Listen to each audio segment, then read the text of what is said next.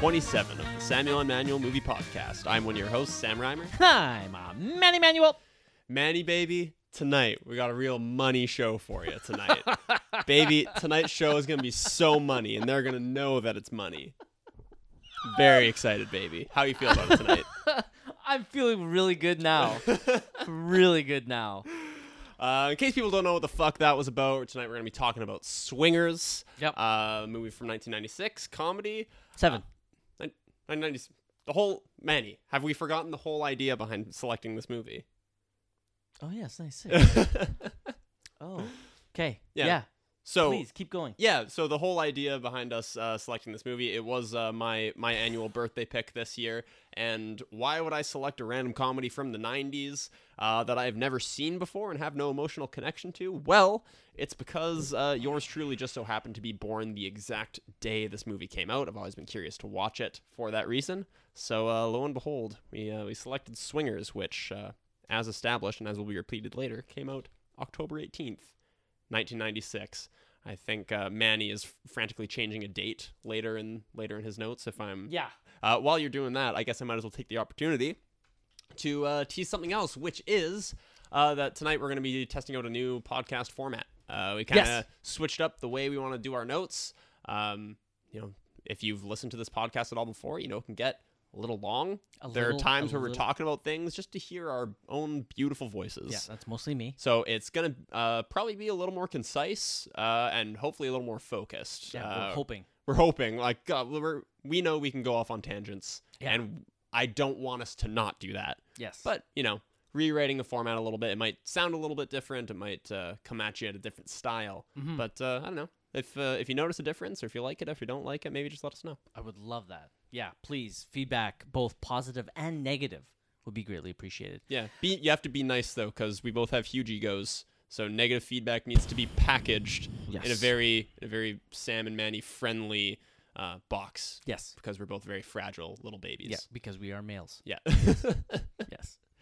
Uh, and allow me to uh, to say this as well. Happy birthday, Sam. Oh, thank you, sir. Happy Thank you. birthday. Uh, if you are listening to this on the day of release, uh, I am probably not yet 26 years old. But Not yet. Qu- very close. yeah, I if you're listening to this on the day of release, I'm it's probably my birthday tomorrow. Yes. Yeah.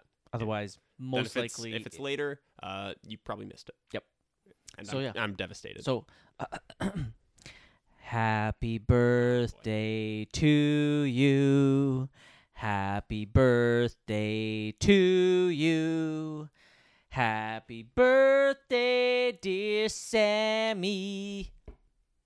Happy birthday to you. I was not expecting the high harmony. Uh, the high harmony while singing by yourself is a bold decision. Thanks. Thanks. I appreciate it, Manny. You bet. Appreciate you. Oh, thanks, buddy. All right, let's get into it. Uh, what we've been watching, Sam? You've been uh, watching a couple films while you've been away from the podcast. What do you got for me? Yeah, exactly. So uh did have some time away and uh did manage to squeeze a few in there. I'm now realizing I don't have this pulled up on IMDb, so I'm stalling while I pull up Oh, everything everywhere all at once. holy fuckballs! Just diving right in, hey? An aging Chinese immigrant is swept up in an insane adventure in which she alone can save the world by exploring other universes, connecting with the lives that she could have led. Um, Manny, this movie came out this year. All I've heard about is how how incredible this film is, how life changing it is, how perfect it is.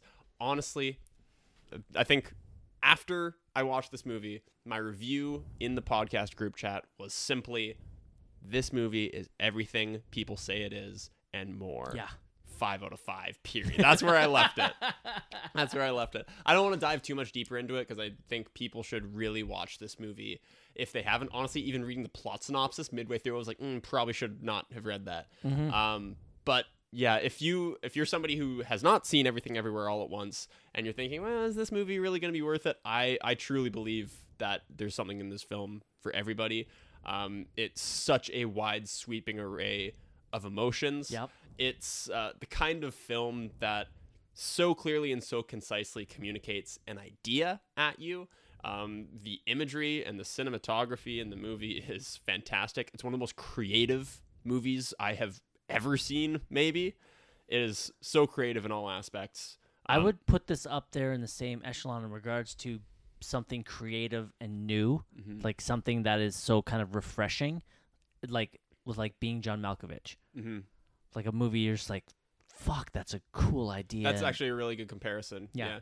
Um, philosophically, I, I just feel like this movie for me was about um, how to respond to that creeping thought in the back of your head that nothing matters. That in the grand scheme of things, you know, everything that we do, all the people that we love, all the people that we hurt and make feel better, and every little bit of effort that we do, it doesn't mean anything in the end.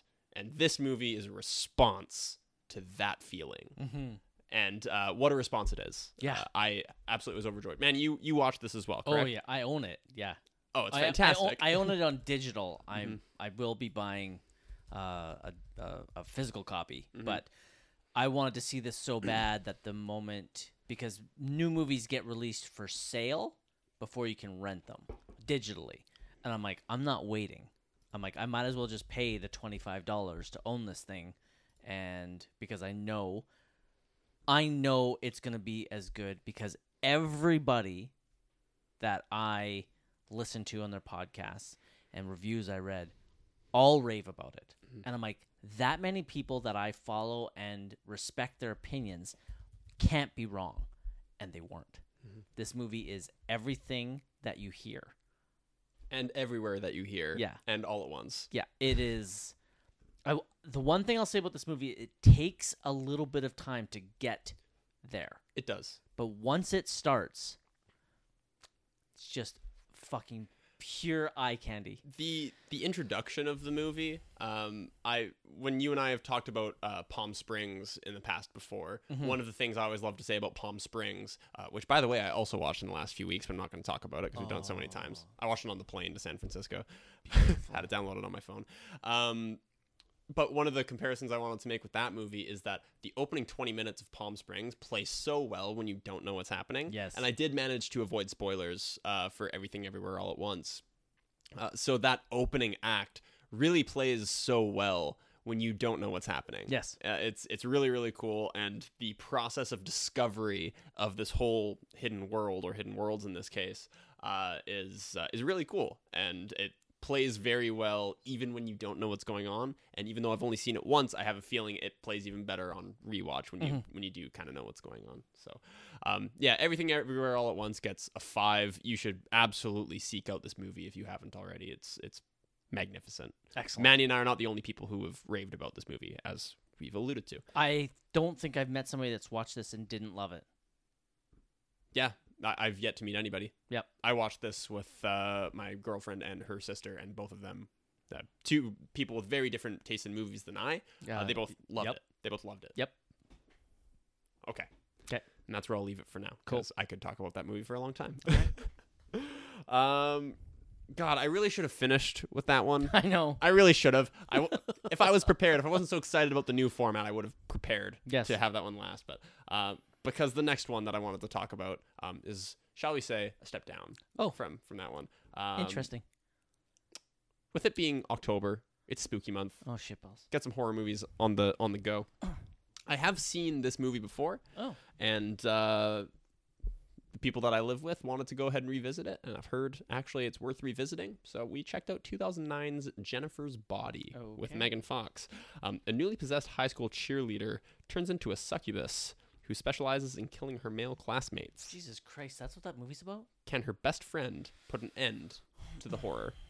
Yeah, so I mean, the basic gist is uh, in the opening act of the movie, Megan Fox gets possessed by a demon, and then she spends the rest of the movie luring various male classmates into almost having sex with her, where she will then eat them. Um, so it's a it's a whole ride. Uh, it's uh, starring Megan Fox and Amanda Seyfried. Um, when I say that this is one that I had been told to revisit, uh, I was told that uh, Sorry, I'm said you, you you said you had seen this before? I had seen this before, a long time ago. It was I told you that uh, when I was in high school, my friends really just loved watching horror movies. When I was like grade eight, grade nine, this is kind of one that was put on in the background at one point. So there were certainly parts that I recognized and didn't recognize. Um, and of course, um, when I was 11 years old and Transformers came out, Megan Fox was one of like my first big celebrity crushes. Um, so of course I had to check this out. Uh, this movie about her luring men to their deaths with sex. Um, I'm just gonna stop beating around the bush. The movie's not good. It does not hold up well. Um, I know some people who feel that this movie has aged particularly well. Um, it's uh, written and directed by women, and it's this movie about women's sexuality, and it's this movie starring this female sex icon. Um, you know, so I was really expecting there to be a lot more there. There, they're expecting there to be a lot uh, more stuff under the surface, but uh, maybe I just didn't get it. But I found it to be um, pretty dull, pretty predictable, um, pretty poorly acted by everyone involved, and just uh, generally not interesting, unfortunately. Um, the horror elements of it are pretty good. Like there's some pretty good deaths and some, uh, you know, it's pretty gory movie. Um, but yeah, generally speaking, it's just like kind of a predictable uh, teen horror movie. I, I take it from your tone, Manny, that you uh, you never you never did check this one out. Fuck no. This is nothing about this strikes me as something you would like, and unfortunately, it wasn't one that I particularly liked either. Um, I gave it a two, uh, just because there were some there's some good thrills. You get Megan Fox half naked for a good portion of the movie. Um, I guess I, I kind of shat on the performances, but Amanda Seyfried is it Seyfried or Seyfried? I've never known. Um, Amanda's not bad. She's uh, gives a pretty decent performance. Um, it just you know is kind of a predictable uh, demon possession movie, and that was unfortunate. This is directed by Karyn Kusama. Yeah. And she's a director I've watched her two her first two films. Girl Fight, which is what brought us Michelle Rodriguez. Oh, okay. Um, and then Aeon Flux, which is with my girlfriend Charlize. Right. Uh, Girl Fight was really good. Aeon Flux was fine. I've only seen it once. I own it. I plan on revisiting it at some point. Um, she's got a lot of work in TV as well. And she's a name I keep hearing a lot about. She did a movie a few years ago called Destroyer with Nicole Kidman, which is about basically from my understanding it's like it's almost like a noir film where Nicole Kidman basically plays your standard male role, like Okay. the almost like alcoholic private detective, except it's a woman. Okay. And I heard great things about it, and I never got a chance to check it out. Um, so this is a director that I've heard really great things about. This was her third feature length film. Um, I don't see myself wanting to watch this though. No, it's not worth it. If you were to watch this over any of the or- other horror movies that you've been recommended in your life, I would be personally offended. Yeah, no, nothing about nothing about ex- except for the fact that it's this director. Mm-hmm.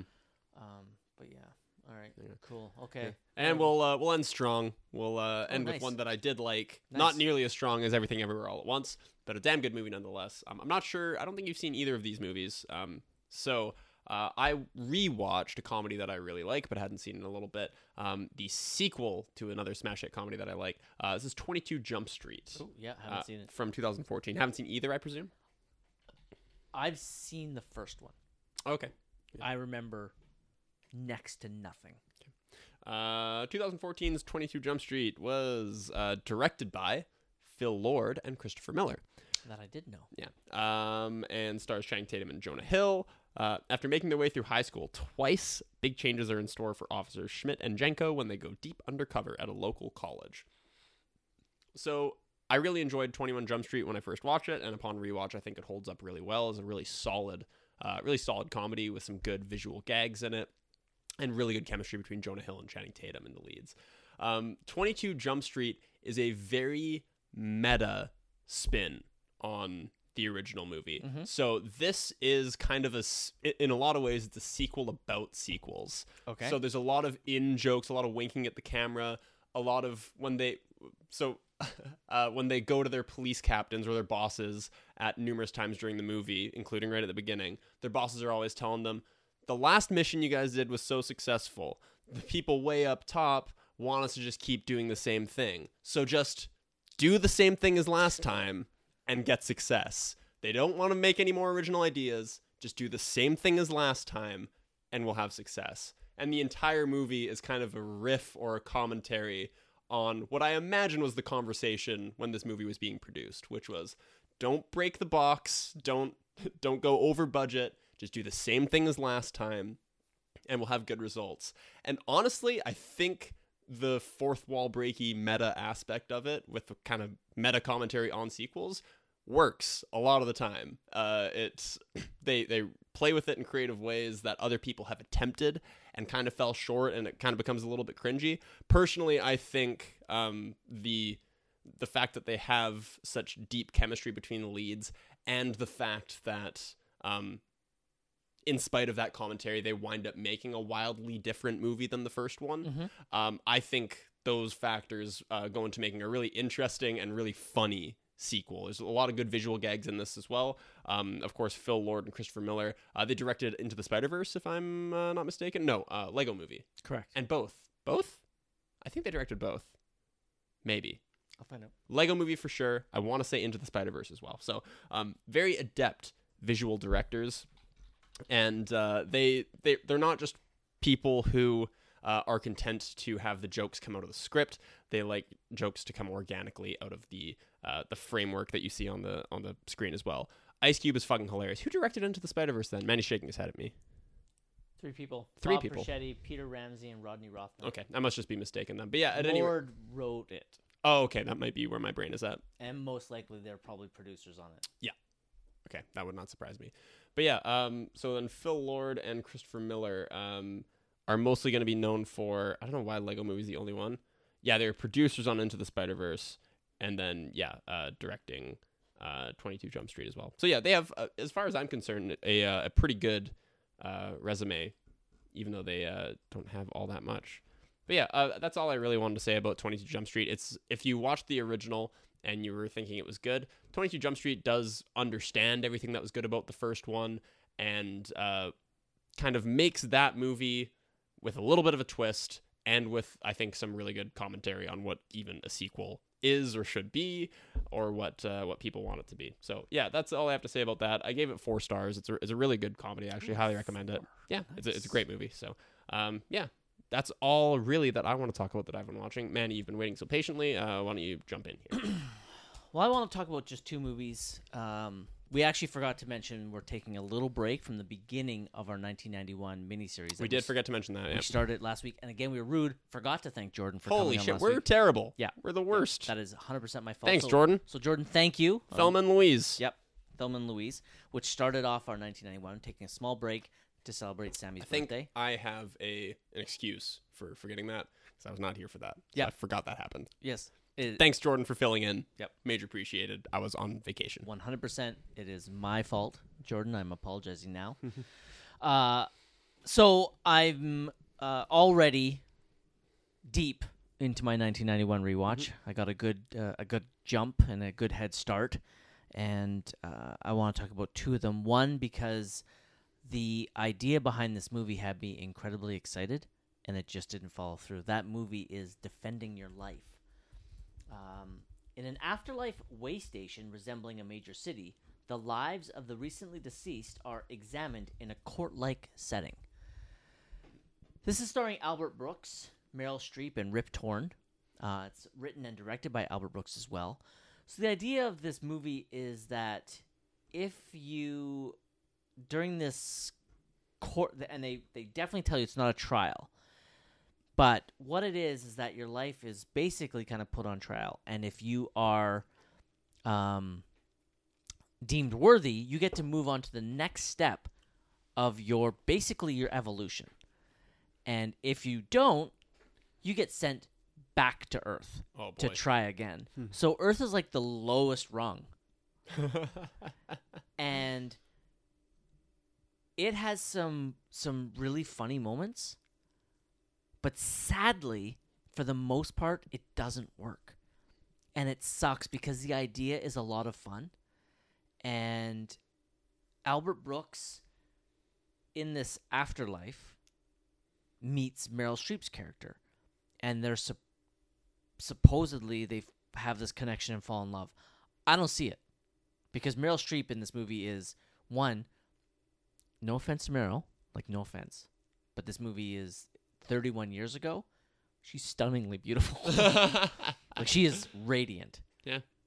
i kind of always forget how beautiful she is because i'm used to her kind of like for the last like 20 years where she it's just she just looks a little older. Yeah, But in the 90s she's aged gracefully. she has she's still she's still a, a, a an attractive woman, but in the like she was Yeah. like borderline hot. yeah, And seeing her I was like mm, Mm, Meryl's hot.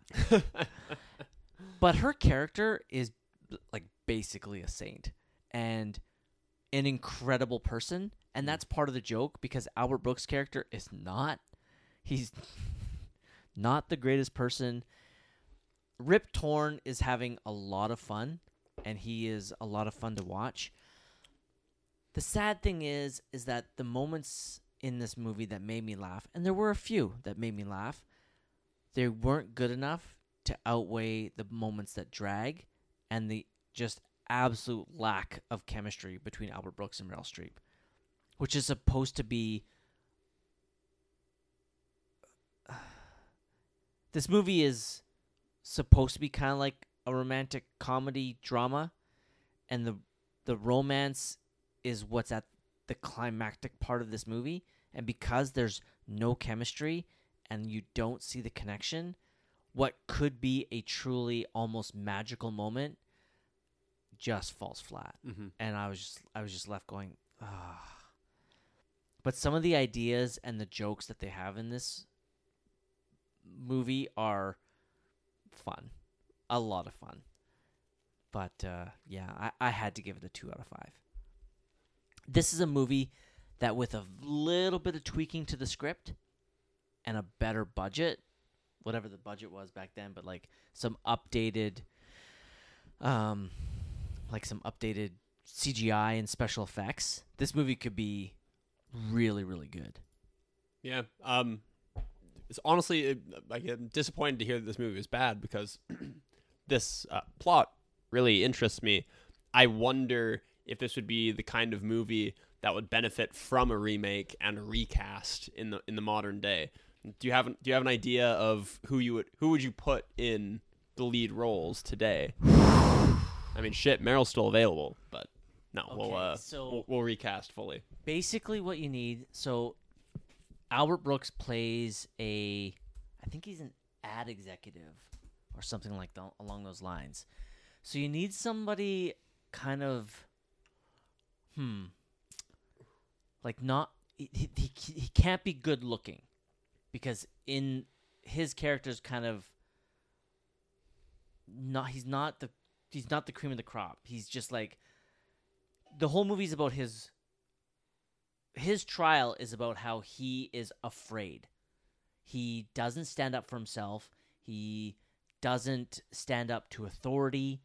He doesn't he's always just kind of bending over. He's basically just bending over for everyone else. I've got a good one, and I'm not happy about it. Okay. Joaquin Phoenix. you look disappointed too. Th- the thing is is that if we did it that way, this becomes a much more serious film Mm. and the fun part of this movie is the comedy. Yeah, that's fair. This movie like this is if you if you were to watch this, it's it gives you sh- it gives you shades of soul. Mm, okay. and and so that like in my mind like jamie Foxx is coming to mind because of that Yeah, that makes sense. so like jamie Foxx would work even though he's, yeah, but he's he- way too good looking. that's why i'm like he's way too handsome I, I can't think of anybody for the for the girl the, the first person that springs to mind but she's even though i bet you she's probably of the right age she still looks too young and that's emma stone right. because the Meryl Streep character is somebody that is really intelligent, very successful life, like just an all-round great person. The chances of you watching this are probably pretty slim. Pretty right? low, yeah. Okay, so I- I'm gonna spoil like one of the fun jokes on it. Okay, Okay. so kind of like I'm gonna spoil a lot of it. Spoilers for defending your life. Give me about three, four minutes. Three, two, one. Go fuck yourself. One of the fun jokes is that Rip Torn, he's one of the higher evolutionary people along this thing. So he tells Albert Brooks that people on Earth only use three percent of their brain. Okay. And Albert Brooks is like, "Whoa, only three percent." He's like, "Well, well, like, what do you use?" He's like, "Well, I'm 41." and he's like, "Wow." And so I think in the movie they kept calling all humans on Earth small brains or little brains. nice. So it, it gets kind of funny. But how you live your life and how good you are at at being human to get to this next stage where you start to learn to use more of your brain, that's kind of what it is. You you move on to the next phase. So if you were somebody that did good on earth, when you get to this afterlife, you're only I think you're only there for like 9 days before you either get sent back or you move forward. And I think that's what they calls it moving forward. So for the people that were good, the hotel they stay in is better. And so Meryl Streep's staying in this posh hotel, and now Brooks is like staying in a Best Western. and so when they like they go on this date and he walks her back to her hotel, he's like, "This is where you stay," and that's part of the joke. And that's it's those part of the movie that are done well that make it funny. But like I said, that connection between those characters lacking.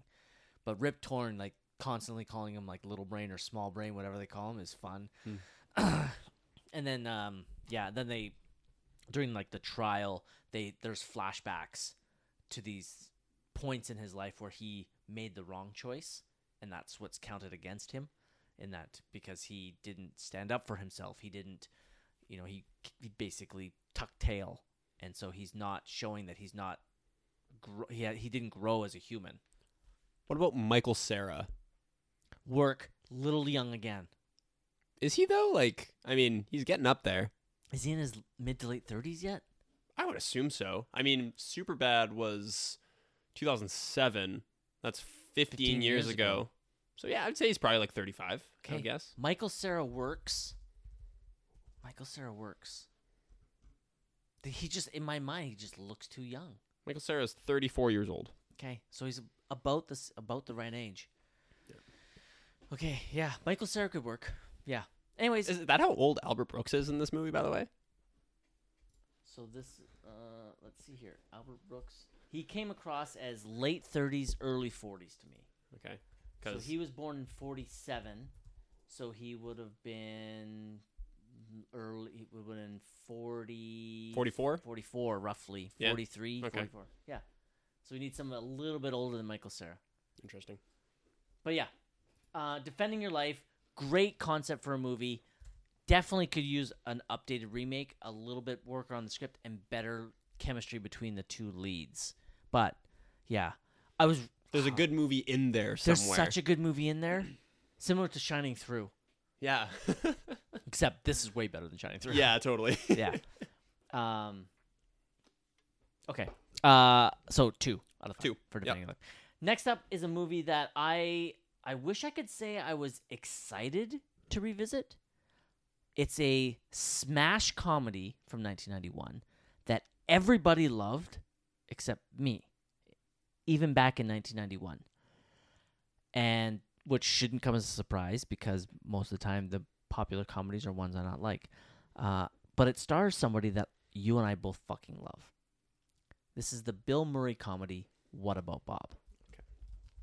A successful psychotherapist loses his mind after one of his most dependent patients, an obsessive compulsive neurotic, tracks him down during his family vacation. This also stars Richard Dreyfuss, an actor that I like for the most part. Directed by Frank Oz. Yep. That's a weird one. And uh Oh, is that it? Okay. Yeah. Um okay. So Bill Murray actually steps out of his usual Bull- Bill Murray roles for this. He's not smarmy. He's not the smartest and funniest man in the room. No. Opposite. He is one of the most annoying characters that in the movie and for a lot of people wins you over. He is he is a completely obsessive compulsive neurotic. Think of um, Jack Nicholson from As Good as It Gets, Oh wow. except more annoying. Really? Not as abrasive, annoying. I seem to remember in As Good as It Gets really disliking the Jack Nicholson character, not like thinking he's poorly written or anything, but like disliking him deeply as a person. Yeah. So Bill Murray, see, because like that's a perfect. I'm so glad I thought of that. You could see Bill Murray in that role, Yep. right? Mhm. Okay. So he's in that in as good as it gets. Jack Nicholson is highly intelligent. Bob is a moron. Oh boy. And so he does all these things not knowing that they are annoying to other people. And so the enjoyment from this movie is seeing Richard Dreyfuss's reactions because Bob's actions are winning everyone else over except him. You need a good straight man in a comedy like this. And he's great. Now, the big problem with this movie is that the ending doesn't make sense. Mm. It goes too far. And once it crosses that line, and it crosses a line, you're like, wow, I didn't see you going there. And then it doesn't recover. And the movie's like, shit, how do we end this? I guess we'll end it like this. And when it ends, you're like, uh, that was fucking weird. Everything up to that point is of an, an enjoyable comedy.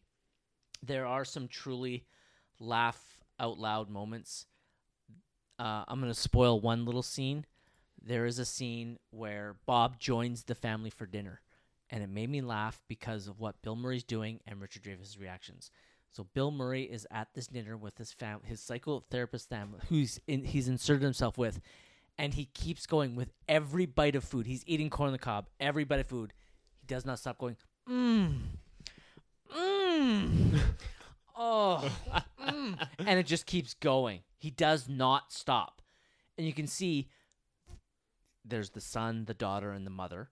They all think it's delightful, but Richard Dreyfuss is seething with anger because you can, and I'm with him. You're like, not every bite is that fucking good. Yeah, shut the fuck up. You don't need to make that sound with every bite of food, and he just keeps doing it, and it keeps going, and it, it is funny. Um, but the ending, like the the last like basically ten minutes of the film, almost wreck it for me. Wow. Like, I won't. I'm not. I'm not going to spoil two movies in a row. Yeah. But off air, if you are like, I don't think I'm going to watch this, I'll spoil it for you because you'll be like, Okay. That's fucked I'm up. probably not gonna watch this, but Cool. we, we can talk. if we remember, I will. Yeah. I'll be happy to spoil it for you because I'll tell you all about it. and You'll be like, "That's fucking weird." I still had a good time with it. I remember everybody really loving this movie when it came out. It's just not for me, but I was entertained a lot of the times because of the chemistry between Bob and Richard Dreyfuss. So I gave it a three out of five. Yeah, okay, cool. Um, just real quick, um, while we were talking about having a good straight man, uh, another thing that I've been watching popped into my head. I don't want to spend a lot of time on it, but I'd love to give, give a quick shout out to uh, shout out to a TV show, if I may. Mm-hmm. Um, have you heard of the Netflix show Derry Girls? Nope. Oh, I've been watching that show. It's uh, it's pretty darn good. If there's anyone listening who's looking for a good comedy show on Netflix, highly recommend. It's about um, a group of girls who are friends in London, Londonderry, Northern Ireland, Mhm. uh, in the '90s during uh, during the tumultuous times they were experiencing there with the IRA. Oh. And these girls have really good chemistry, um, incredibly thick accents. So highly recommend watching with subtitles. Nice. The reason I wanted to give it a shout out is because um, there's a comedian uh, that I know from who, who I used to see on Just for Laughs when I used to watch that show a lot. Uh, who's in the show? His name is Tommy Tiernan, uh, another comedian with a very thick Irish accent, and he's he's a very funny comedian, very silly comedian. But he is very much the straight man in that show. He's the one. He's the father of one of the girls, and he's always the one reacting to the shenanigans of the people around him. And he has excellent comedic chemistry with um, the grandfather of the house, who is played by Ian McElhinney, uh, who played Barristan Selmy in Game of Thrones, Okay. uh, who also has a very very thick accent. So the two, uh, the uh, with Ian McElhinney being uh, this, uh, so Ian McElhinney being the grandfather of the family, um, and then Tommy Tiernan being that guy's son-in-law. The two of them butt heads constantly, and it is absolutely comic gold. They're my favorite part of the show. I wish they were on it more. The girls themselves are very funny as well, but Yep. the two of them have some of the best comedy, uh, comic chemistry. Anyway, I just wanted to shove that out real quick because I remembered I've been watching it. Cool. I did want to talk about one more thing. Sure. Um, it's the uh, Marvel Studios special presentation that came out for Halloween called Oh. Werewolf by Night. Interesting. It is a 45 minute short film, 52 minutes, 52 minutes, but that includes the um, the credits. So it's, I think it's about 45 minutes long. It is uh, it's called Werewolf by Night.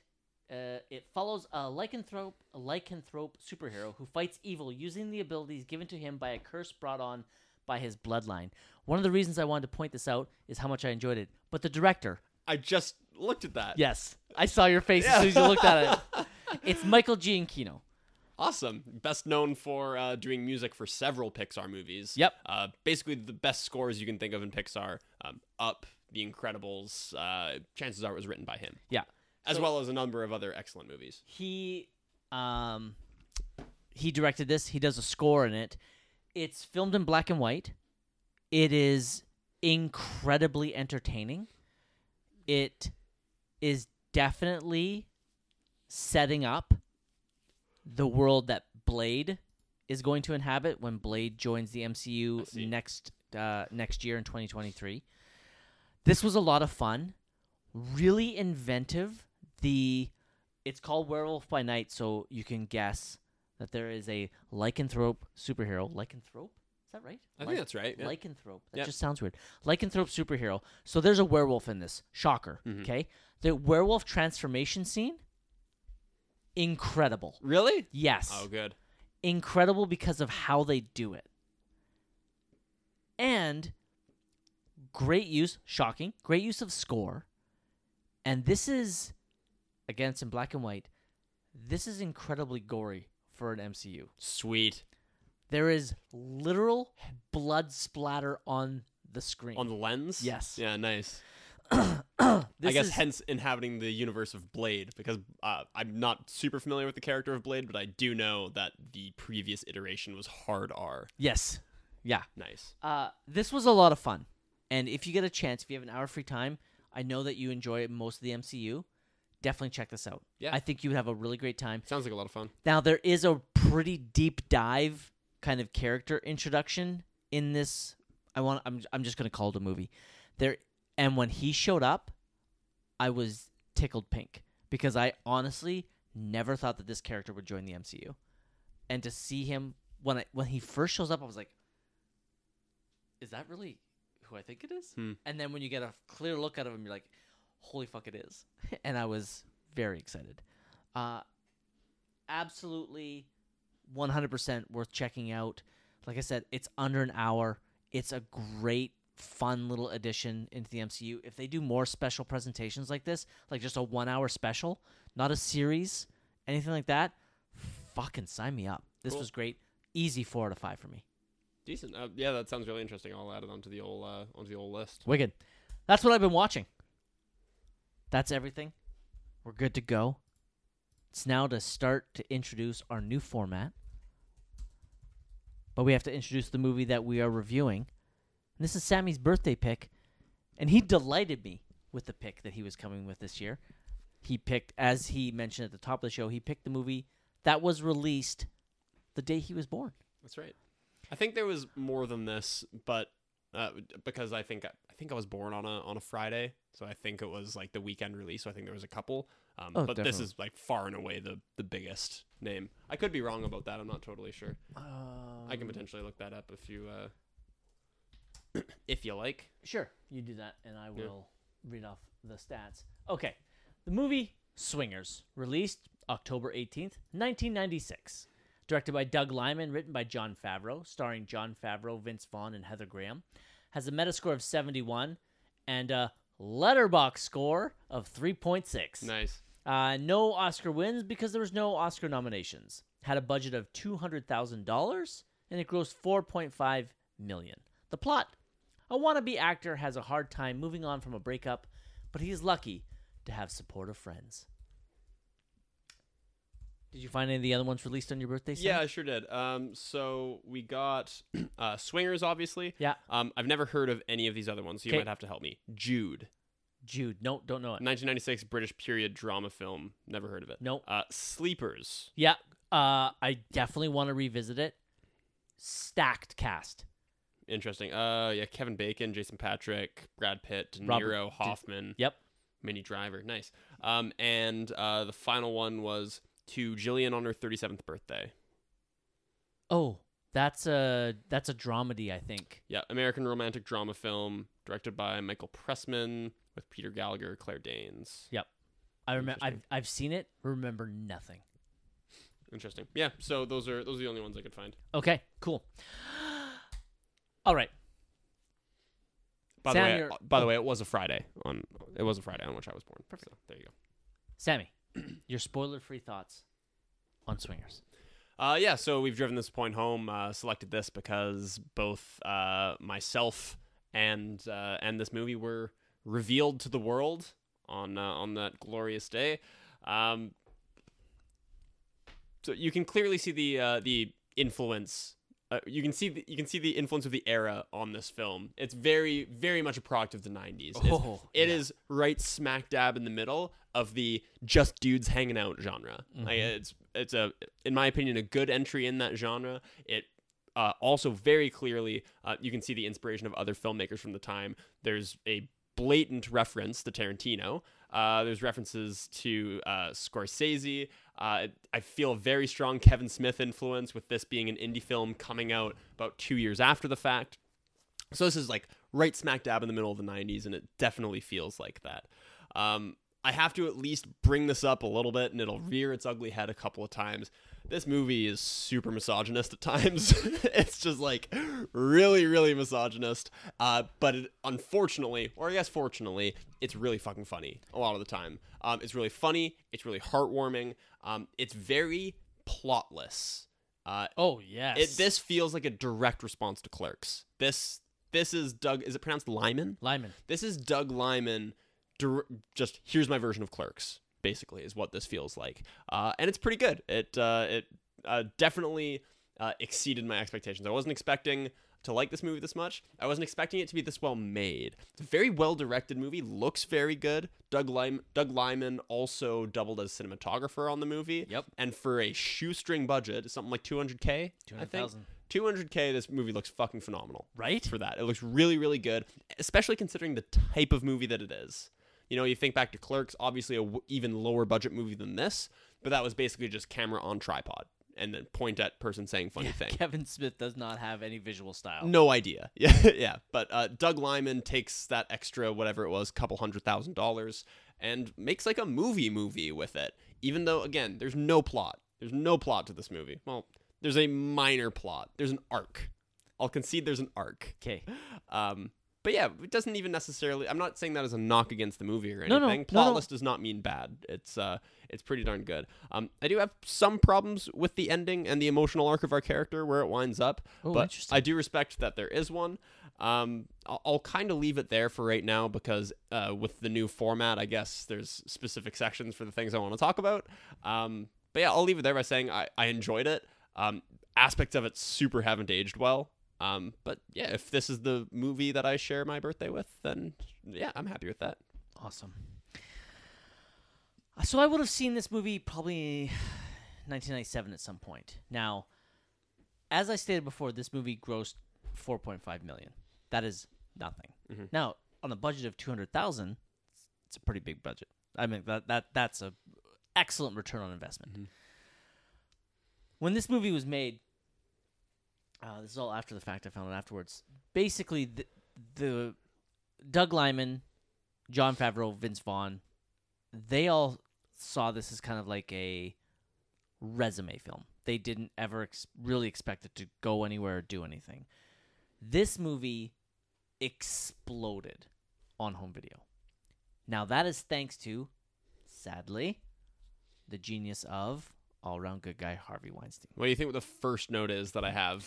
Boo. It's just the word "boo" in all caps with the Miramax logo. So just remember, like this was bought by Miramax, not made by Miramax. Yeah. So this was an independent film that was bought and distributed.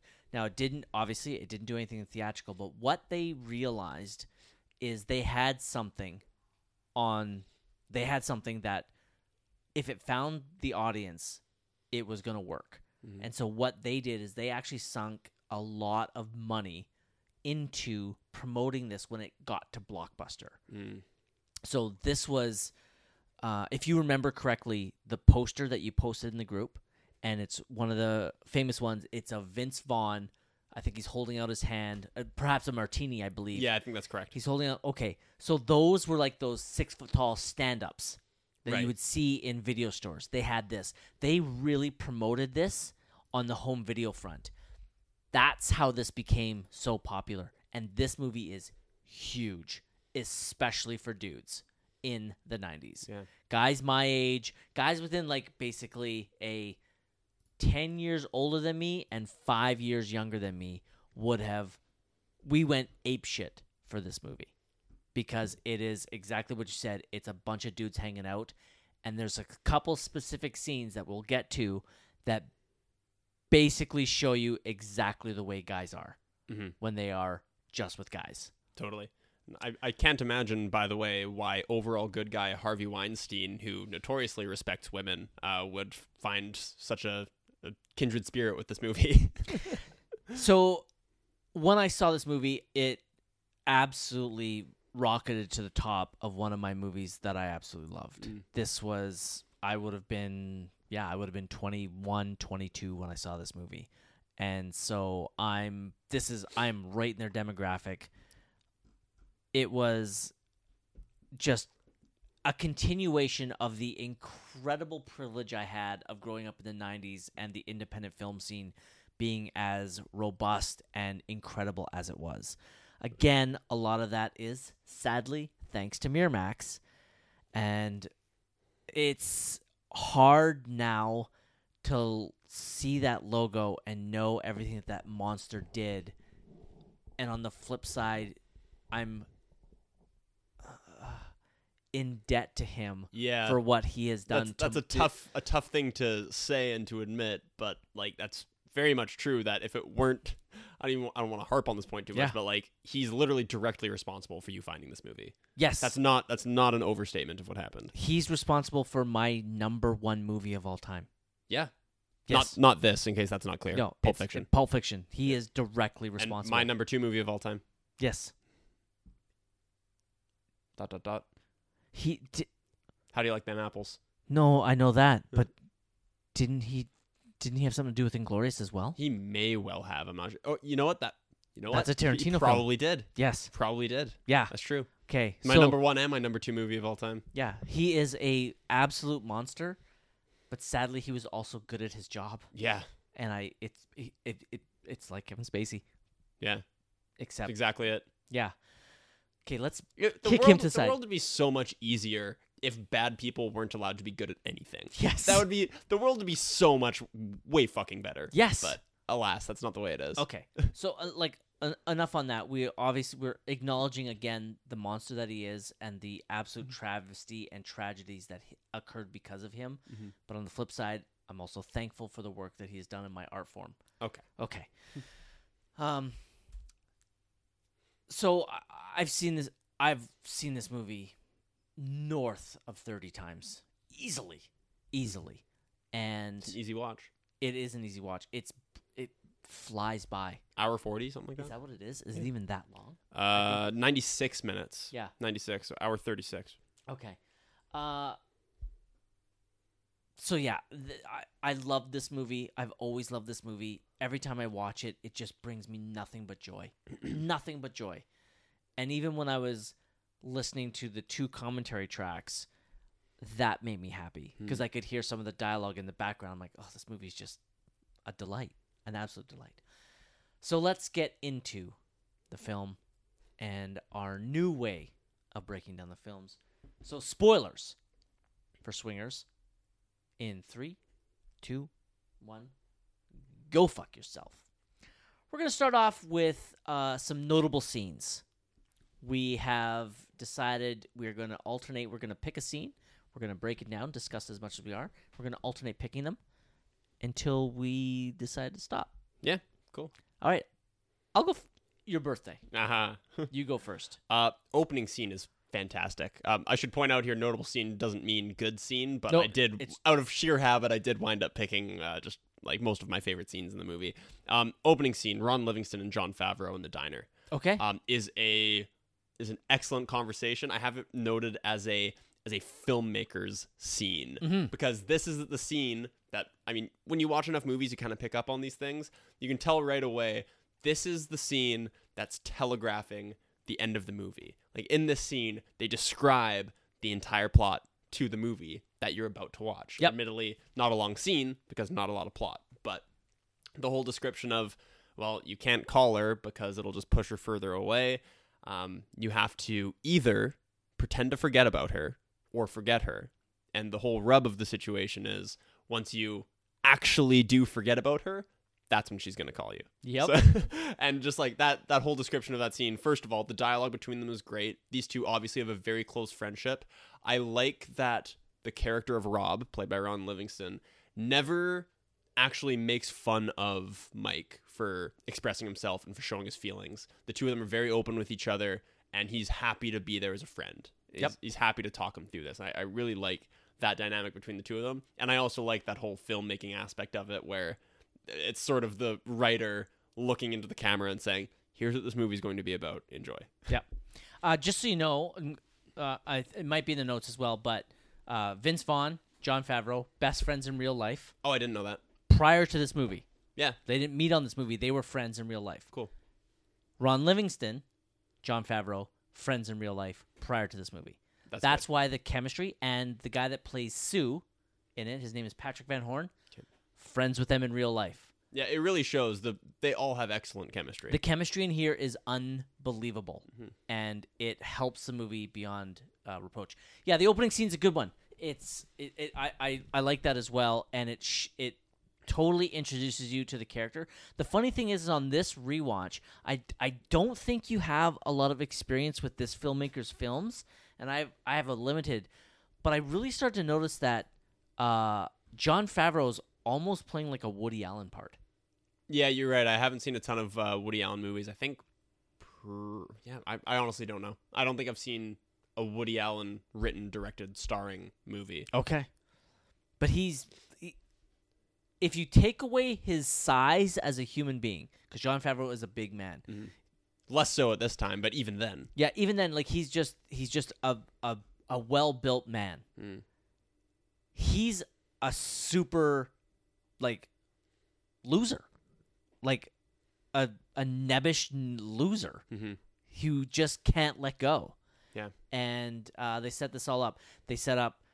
I, I love that they they show you they tell you what his problem is, and they show you that he has this incredible friend who's there to support him yeah, through it, uh, which shockingly is one of the reasons that I like this movie so much. yeah. it's close male friendships, it's right? all about close male friendships. Yeah.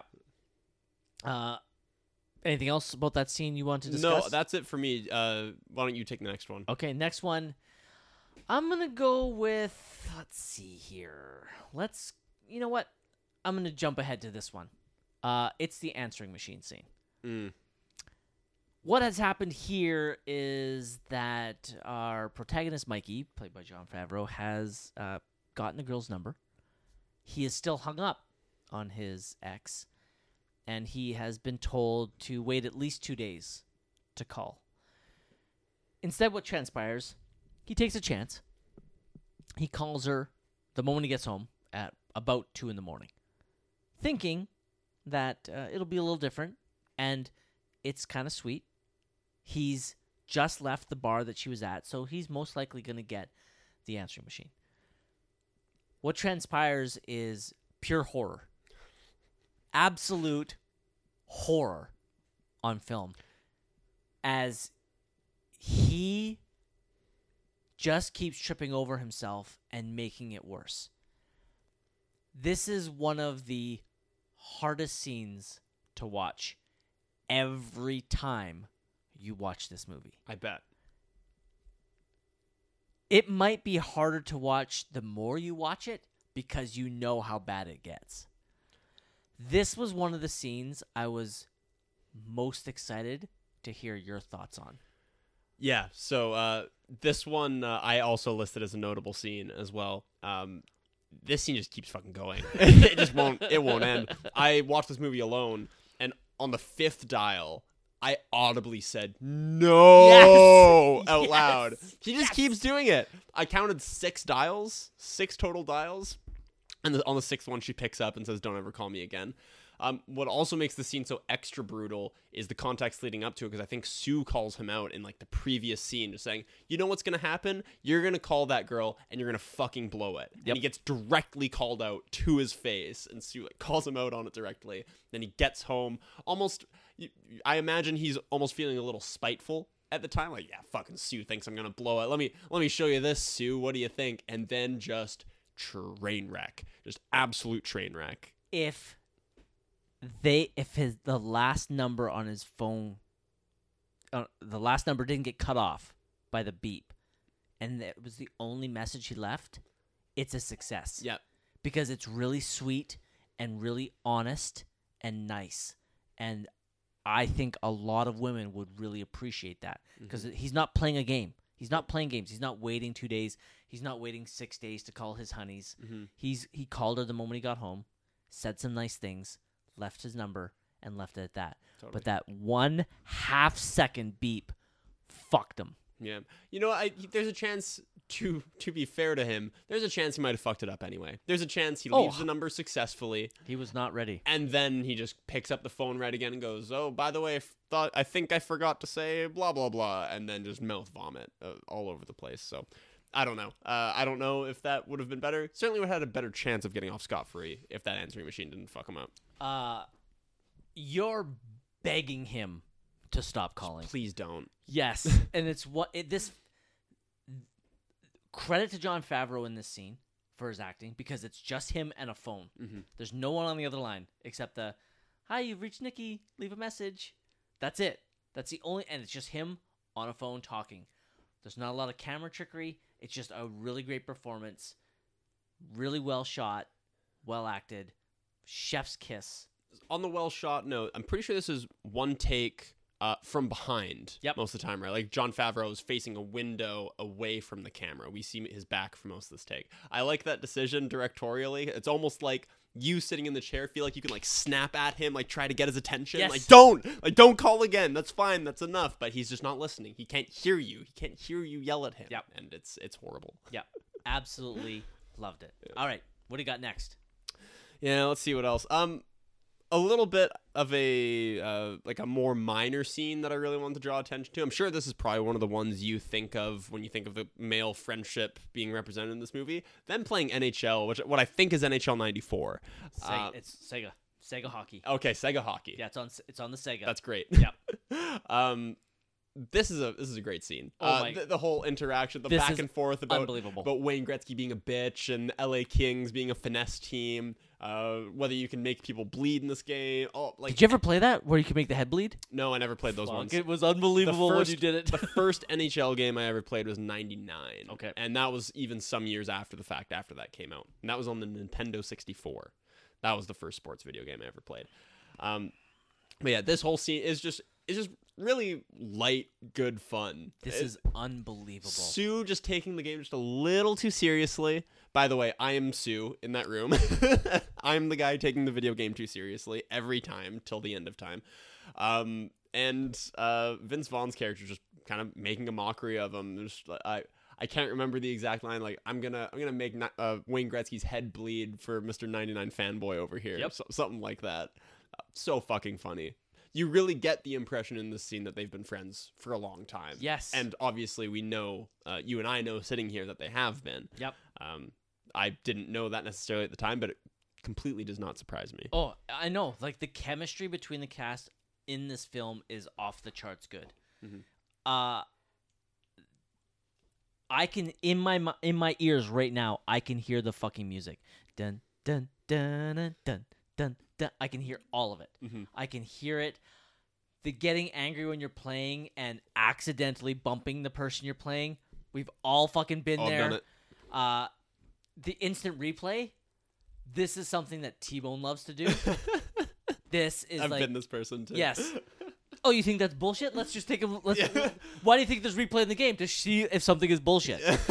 it's unbelievable how much this scene resonates with men. hmm It you are literally watching you and your friends on screen without a doubt. Then the pizza guy shows up. Yeah. And apparently they all used to do this. That whoever had to go and answer the pizza guy, the other guys would yell stuff to try and make the guy embarrassed. Which makes sense. Yeah. It again, it's a total guy thing to do, and Mhm. it is fucking funny. Is he clean? Is Tell he him- clean? is he polite? Invite him in. It's so stupid. Um it broke my heart like in that in that game I remember playing the earlier versions. Uh in this version they took out the fighting, Mm. but the head bleed was in there and it was not easy to make a guy have his head bleed. And so when you did it it was like the greatest thing in the world. It was almost better than scoring a goal. Wow. It was awesome. Watching this made me miss playing video games with my friends, like in the biggest way. This scene is massive for me. Yeah, I was uh I was never really a huge video games guy as a kid. I mean, I guess I kind of was, but sports video games I mostly just liked playing like a full season. Like I loved playing MLB the Show when I was a kid and just like doing a full season and like being the manager and all that stuff. Kind of like, like I mean, you must know with uh your uh what's the video game that you play called? Out of the park baseball. out of the park, right? Yeah, so you know. Um, that being said, well, uh, the several times that I've been to Germany, my friends there, naturally being Germans, are obsessed with FIFA. FIFA. They love FIFA, and like some of my best memories over there are playing FIFA with them. And uh, I sucked because I didn't I didn't grow up watching soccer, and I didn't grow up playing FIFA at all. And I still to this day have a picture of me posing in front of a TV screen because I beat one of my friends one nothing, and he got roasted relentlessly by the other one because haha, you lost to the Canadian, you idiot! Like you're supposed to Canada can't even make the World Cup, and you're losing to, to him in FIFA. Just fantastic day. The shit talk, man. That's what it's about. Oh, it It's is about the smack shit talk. One of my favorite pictures of all time is it wasn't a video game, it was at an arcade. But we I I'll, I'll toot my horn. At video games, I'm okay. At racing games, Mhm. at an arcade, I'm really good. Really? Yes. So we had this big, massive race, and we did three races. I won one, and there was I think there was four of us. I won one, Gino won one, so we did the third one, and I beat him. And I have a picture of me holding his head, and his, his head's just like this. It's one of my favorite pictures That's because I am so happy. Yeah. Yeah. So yeah, the I, I have this scene lab, just labeled as Sega hockey. Mhm. So yeah. All right, great pick. Yeah. You're you got the next pick. All right, next up for me, um, let's go with. I'm gonna go with. Um, this is when Rob visits Mike after the after the, the fiasco with the answering machine. Yeah. So for two days we gather, he's just been sitting and sulking. Basically, probably sitting in darkness and moping. And Rob comes to visit. Much like the opening scene for you, this really shows uh, the connection that Rob and Mike have. Rob knows what his friend needs, so he shows up there, brings food, brings drink, uh, and not alcohol, but brings him orange juice. I like that little character trait that's very rarely discussed, but comes up several times. Just the the fact that he he likes OJ. Is he a recovering alcoholic? I don't. The character Mike Yeah, or John? Do, Mike. Mike. Do we see him drink a drink? yeah, he or he orders an or. Oh right, he order, keeps ordering whiskey. Okay, never Yeah. mind. Okay, but I do like this detail that he just loves orange juice. That just Mhm. kind of rears its head a couple times. Um, this was actually a late entry onto my list. I actually had uh, another uh, scene picked on here, but after rewatching this, the funny thing is, I actually picked out my scenes before I even started watching it Mm. because I knew which ones I wanted to talk about. So this one I added on after. He knows what his friends needs. He kno- he knows to bring food. This is where he tells Mike that he looks up to him, because this is where he says, you know, once I knew you were out here and were making it, I felt that I could as well. And he tells him, you don't understand what you have. Mhm. You keep thinking about things you don't have. You need to focus on the things you do have. And this is the this is the scene that turns Mike because it's the next scene that he goes to the derby and things turn around for him. I fucking love this scene a lot. Basically because him telling Mike that he basically kind of looks up to him and showing that he's a true friend and he's there to like he admires him and stuff like this. It reminds me of something that happened between T-Bone and I where T-Bone I'm c- I'm kind of putting him on blast here, but he told me he told me to my face that he looks up to me. And that meant everything to me. Now, he definitely doesn't anymore, but at the time he he said that he did. That nose is weighing his face down too much. They can't really. so true.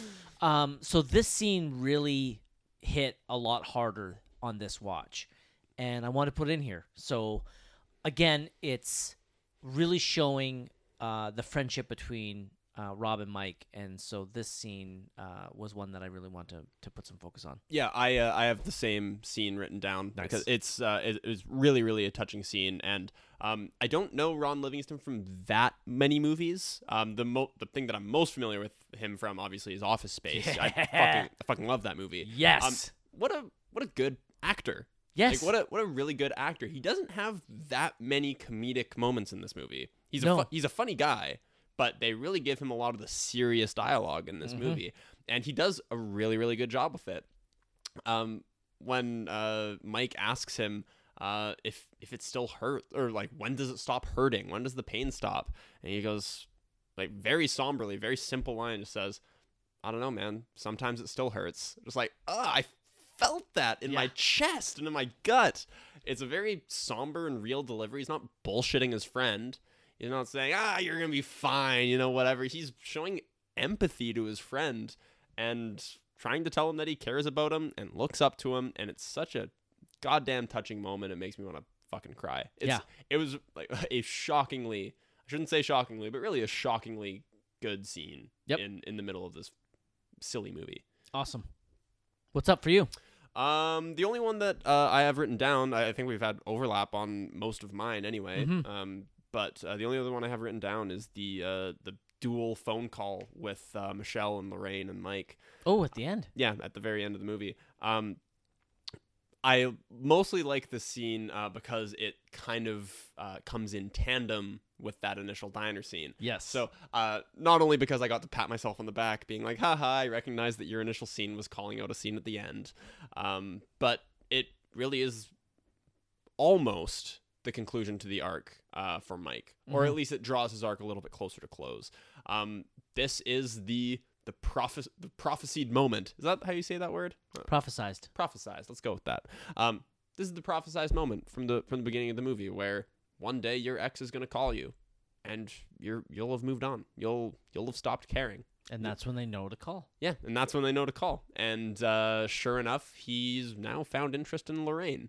Um, and I I just thought that was a really um, well thought out scene. Just because something is telegraphed, um, I don't think that makes it bad. I Mhm. think it's it's a well constructed uh, plot point, and uh, I respected the decision, frankly.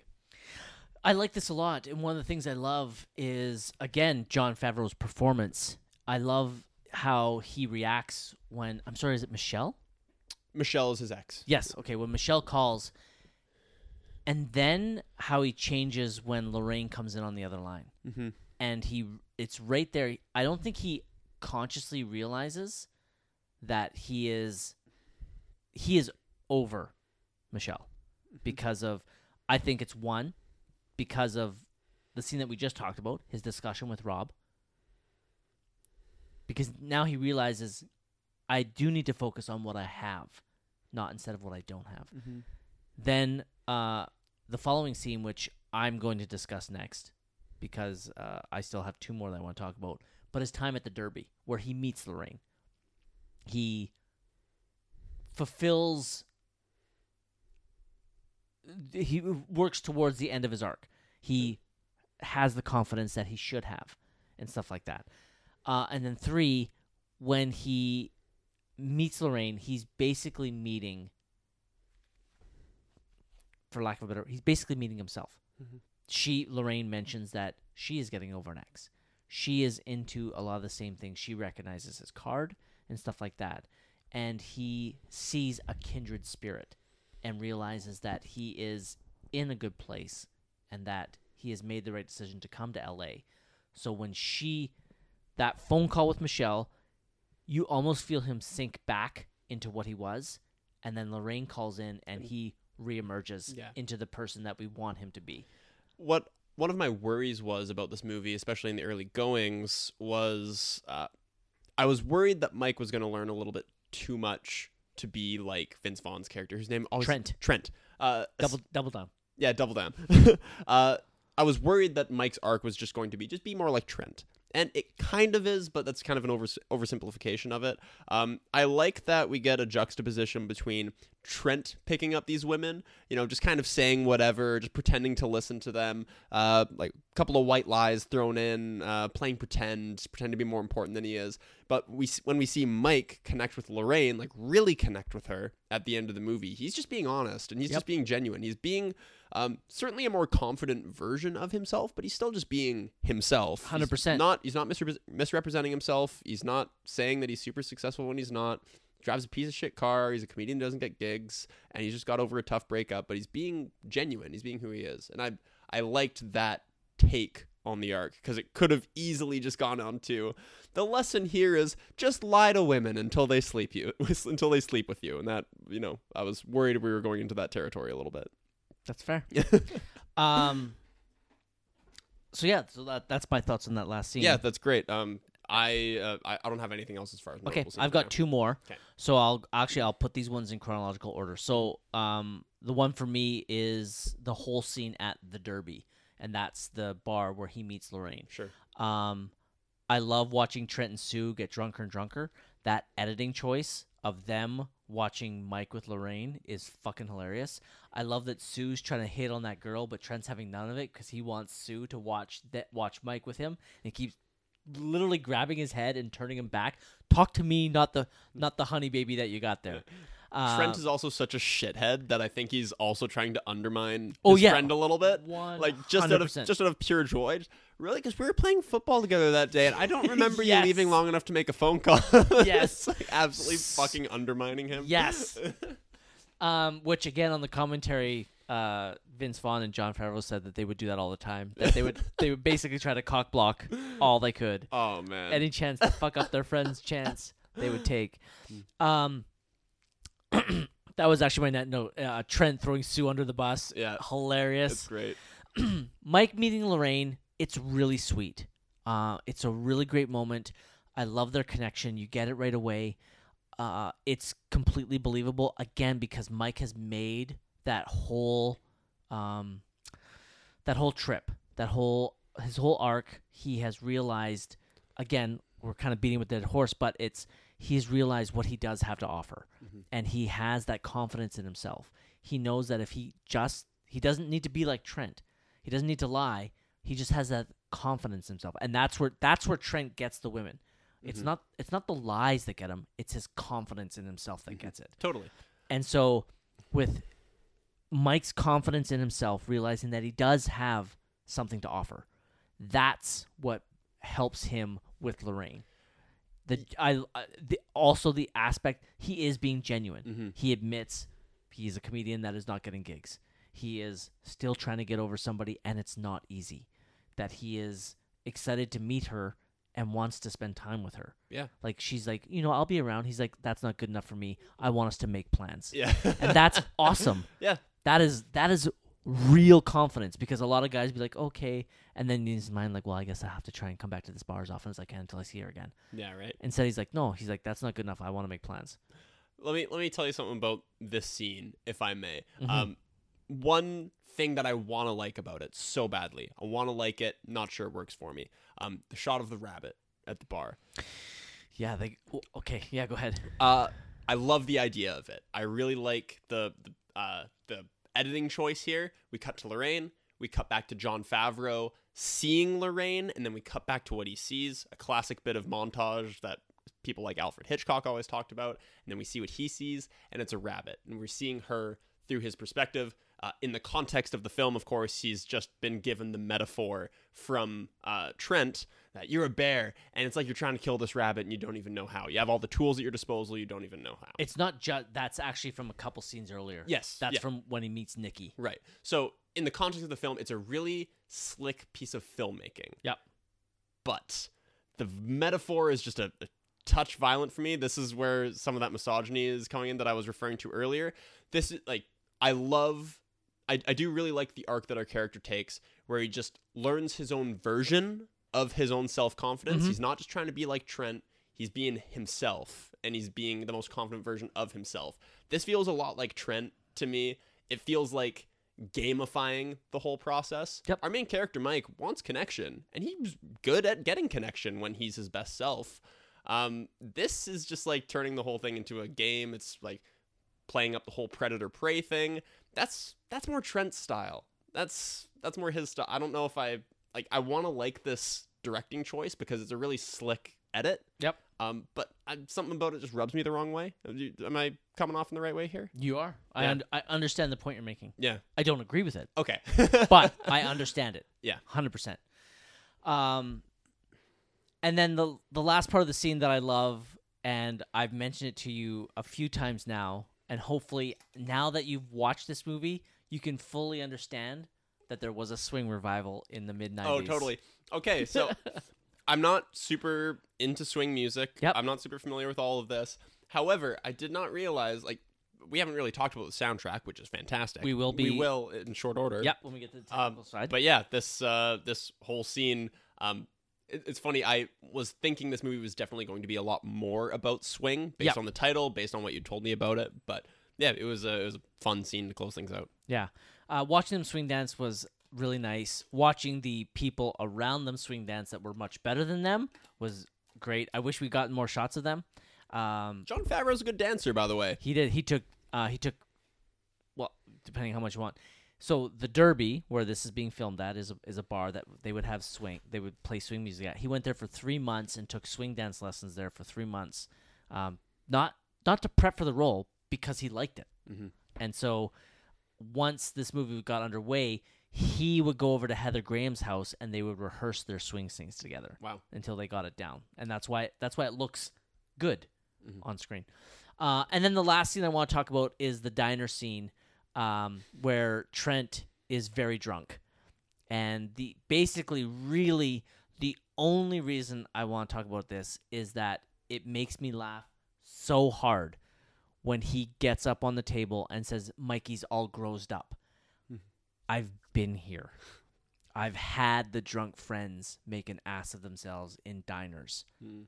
more times than I would really like to admit. And they were loud, obnoxious, and said outlandish things like this. And so this scene again, this whole movie hits really close to home.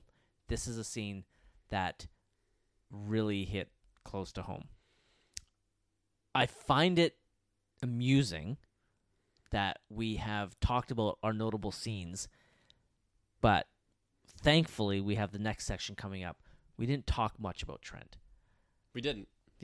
We didn't. So, those are our notable scenes. Sam, what was your favorite scene of the film? Gosh, that's tough, and you'd think I would have been thinking about that uh, as we were going along here. Um, you know what? The one that I felt the deepest connection to, honestly, is where Rob comes over to pick Mike back up onto his feet. Yep. Uh, that is a, a really powerful scene, and it, uh, it it was excellent. Awesome. Uh, it's the Sega hockey scene for me, hands down. Oh, really? Oh, fu- Hands down. hands down. Really? Yep. I knew that was my favorite scene coming into this movie. Okay. I was it was basically kind of between that and the answering machine. Okay. But it's Sega hockey on rewatch, dude. It just brought me back. Nice. I fucking love that scene. Hmm. All right. Next up, our performance review. Sam and I again. Uh, what we've decided, uh, we're, we're mixing things up here. We're trying some. We're going to talk about uh, individual performances. Um, again, your birthday, your pick. Who do you want to start Well, with? let's let's start with Vince Vaughn then, because Cool. we neglected him uh, so much in the previous section. Um, I can see absolutely why he blew up because of this movie. Yep. Uh, he's so fucking charming. Every character in every movie he's playing for the next ten to fifteen years is basically a version of this guy. Yes. Um, like watching this movie, I'm even more shocked that you didn't really like Wedding Crashers because he's literally the same person, He's the same character in the movie. Um, but yeah, he's obviously phenomenal. We all have a friend who's just ladies' man, smooth, always knows exactly what to say. Uh, maybe a touch annoying, especially when he gets a little too much sauce in him. But at the end of the day, is just like a, a fantastic friend to have. Somebody who's always got your back and wants you to uh, wants you to have a good time, wants to party with you. Do you want to know who Trent is? Who is he? Mike Chardulo. Oh yeah, Mike Mike will kill for his friends. Mhm. He is the life of the party. He- I haven't been around Mike in a long time where he's gotten like obnoxiously drunk. So like he I've never seen him do what Trent does at the diner. But Mike Mike is so confident with women.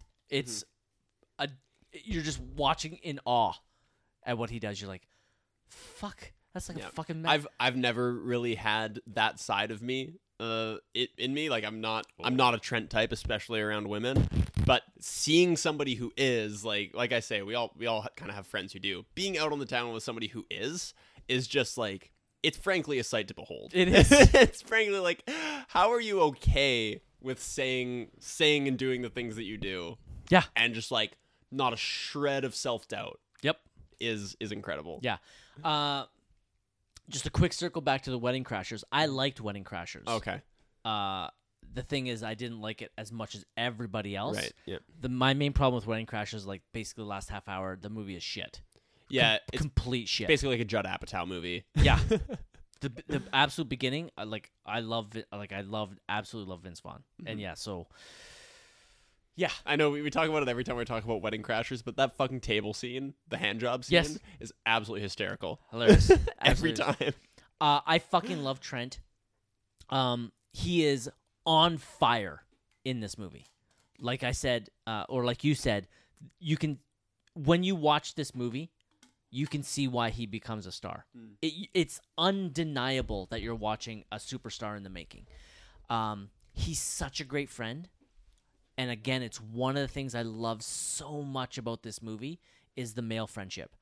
Uh, and between all of them, he he's so confident, but he supports Mike so much. Like when he convinces Mike to go to Vegas, which I'm surprised you didn't pick one of the Vegas scenes in your scenes. I I've never I- been to Vegas. oh, I, I definitely thought you would have I- like I am blackjack scene. I'm planning on going to Vegas for my next birthday, just so you know. There's Beautiful. there's a music festival that's going to be on October 21st next year in Vegas. in Vegas, and I think we're um, me and some friends are planning on going down. Beautiful. fun. I'm coming. Um, okay, fucking fine. Twist my arm, why don't you? Um, but he's so supportive of Mike. One of one an, an, a quick scene that uh, I love with Trent is after Sue calls out Mike for being a bitch, Mm. uh, and Trent stands up for Mike. He's like, I don't even want to fucking talk to you right now. Like he was so, it was such a a betrayal of friendship, and Trent was having none of it, yeah. and I loved it. Uh, Trent, ab, Vince Vaughn, fucking kills his trend. Yeah, I like that. That that seems a good call out as well when he says, "I don't, even, I don't even want to fucking look at you right now." To Sue, uh, yeah, that's this person saying something like that to you has gotta has gotta be a wake up call. It, I, I and- like I like that he's not afraid to stand up, not only for his friends but to his friend. Yep. He's not afraid to look his friend in the eye and say, "That's disgusting what you just did. I don't even want to look at you right now." Yep. Um, Jon Favreau. Mhm. Thoughts? Uh, I really like him in the movie. Uh, he plays the wounded puppy dog uh, for a large portion of the movie. You called him like a Woody Allen esque sort of sort of role. He's a he's a big dude, but really he's just he's just a little teddy bear. Um, and yeah, he does the does the wounded look well for a lot of the movie. I also like how awkward he is for a lot of the movie. yeah. When they go to Vegas, they're high rollers, they're dressed up. He's so high strung about the whole situation that he just they, we got to look right, we got to act right to get comp these free drinks. I only have this much money to spend. You know, he's very high strung about the whole thing and has this fake confidence about him Mhm. until it's time to pull out the money and hand it out and he's just he's like shaking and mishandling the money, doesn't know how to act, doesn't know what the dealer just said to him. He just turns into a, a fumbling fucking mess. So Yep. he uh he portrays the arc really well. He has the really weird, awkward, sad beginning, and he has that confident side to him at the end. So it's a, in my opinion, a pretty darn good portrayal. Oh, I, I don't even think I could add much to that. That was well done. Uh, I think he's fantastic in this movie. Uh, he, you know, he wrote it. Uh, he co-produced it. Uh, I know that he wanted to direct it, but he he just couldn't get the financing with him as director. And he's great in this role. He is exactly. At times he come across he comes across as pathetic, but it's part of the character, and you get to see his growth because of that. And he goes through a a good arc, and uh, I think he's I think he's great in this whole movie. Um, there's only uh, one other performance that I wanted to touch on, and we kind of covered most of it anyways. But it's Ron Livingston Yeah. Um, as Rob. The other things I really have, he's a fucking great friend. He's so supportive, and he's the type of guy who can share his feelings. He's not he's not scared to share his feelings. He's not scared to be vulnerable with Mike. He's very supportive and doesn't he doesn't he he the character to me comes across as the kind of guy who when he knows that Mike is down the way he is for most of this film, he doesn't take any shots at him. But I feel once, like, basically after this movie, him and Rob will be similar to him and Trent, where Yeah. they will make fun of each other and have fun. But I think Rob is the type of friend that when he sees that you're down, he feels like I just need to support you. Yeah. And and doing this the standard guy thing where I make fun of you isn't what you need. You have others for that. I don't need to be that. Yeah, they're both good friends to have, Trent and Rob. You can kind of think of them like good cop, bad cop. Uh, like Trent is the guy who's like take take will take a shot at you, not afraid to roast you, but also wants you to come out on the town and have a good time. Uh, yeah, I, I agree with what you're saying. I think Rob probably can be that guy and probably is that guy to an extent. But he also knows that his friend's hurting pretty badly, Yep. and just making fun of him and pouring alcohol down his throat is n- not really the way to achieve happiness. Not fully. Yeah, agreed. Um, so yeah, he kind of understands a little bit more, and he understands people a little bit more. He's certainly more empathetic than Trent is. Yep, perfect. Did, was there anybody else that you wanted to? That was the main stuff. Cool. Yeah. All right. Uh, are we picking a favorite character? Uh, well, I, don't think, I, I think we said we'll pick a favorite uh, performance uh, out of all of them. Not Mm. necessarily a character specifically, but Per, a favorite performance? that's Is what I have written down on mine. Yeah. Okay. Uh, well, it's Trent Fitz Vaughn. Oh, like I mean, I shouldn't be surprised. I got Ron Livingston. I really like this performance. Nice. I really like this. I fucking love It's- it. I mean, there's not too many to choose from. I think they're like one A, one B, one C. Um, but Ron Livingston, for some reason, his performance I, I thought was excellent in this movie. Awesome. All right. Oh, oh, oh. Oh, is Manny battling a sneeze? Or nicely done. Oh man, that my little off switch is really hidden well. I need to turn it there so I can get to it easily. That was I wish I do wish we had a video podcast because that was a whole ordeal. Manny looked like he was drowning. It was not a sneeze, by the way. It was Oh. a cough. Definitely cough. Wow. Okay. Um, all right. Technical review. So we're gonna discuss the technical aspects of the film. We're gonna go over it merely, probably fairly quickly. We'll start with the directing. Doug Liman. Uh, I don't know if you know who Doug Liman is.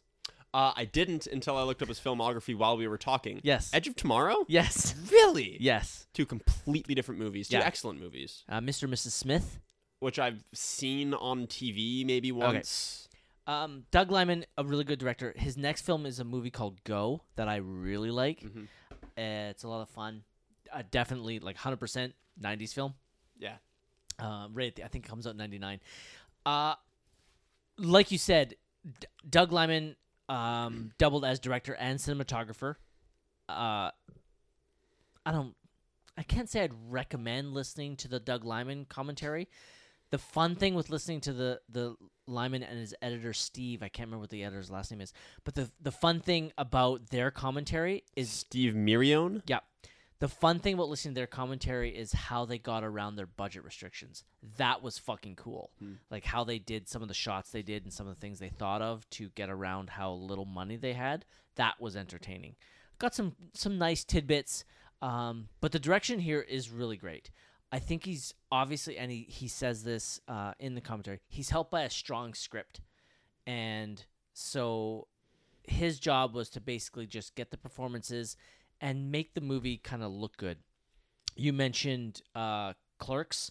Uh, he talks about Clerks a lot. Mhm. He talks about the influence, obviously the influence of Scorsese, Tarantino, and Kevin Smith. Those are the three main directors he talks about, and um, I really enjoyed the way he makes this movie look, considering how small of a budget it, it has. Um, slipping in, I'm gonna kind of combine. Well, I guess I should be able to because he's the same cinematographer. The there is a whatever you want to call it, an homage or ripoff of both the diner scene in Reservoir Dogs, the slow motion walk scene, and the uh, tracking shot into the Derby, which is an homage to Goodfellas. Mhm. Uh, absolutely fucking hilarious for people that love movies. It's a great cinematic touch. Yeah, certainly. All of those uh, homages are uh, are well done. It's funny that Tarantino's famously somebody who uses homage a lot in his movies and is always constantly ripping off other filmmakers. Yeah. Um, and it's funny that only uh, what is this? Four years after the release of Reservoir Dogs, he's already being homaged and ripped off in uh, in this one. So that's that's kind of a funny thing. Um, yeah, really impressed by Doug Liman's direction. It's uh, no surprise that he would go on to make Edge of Tomorrow, which is another excellent movie. There's a number of really tasteful shots in this movie.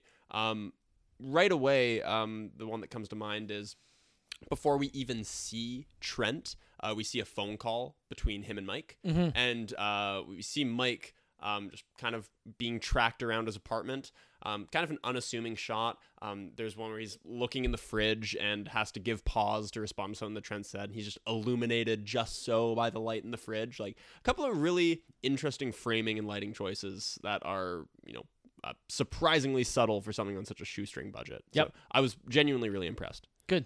Awesome. Um, moving on to the score, soundtrack. No score in this film. Soundtrack is It's unbelievable. fucking amazing, right? I'm so happy that we get to talk about this. I, I, uh, th- there's a bunch of songs that I certainly recognized. Yep. One of them, uh, as a matter of fact, I actually um, cover in a band that I'm in. Uh, Pick up the pieces by Average White Band. Okay. Uh, so like, there's a number of songs that I both uh, know and have played. Um, the song "Go Daddy O" when I was in jazz band in high school, we played that song. Big Bad Voodoo Daddy. Big Bad Voodoo Daddy.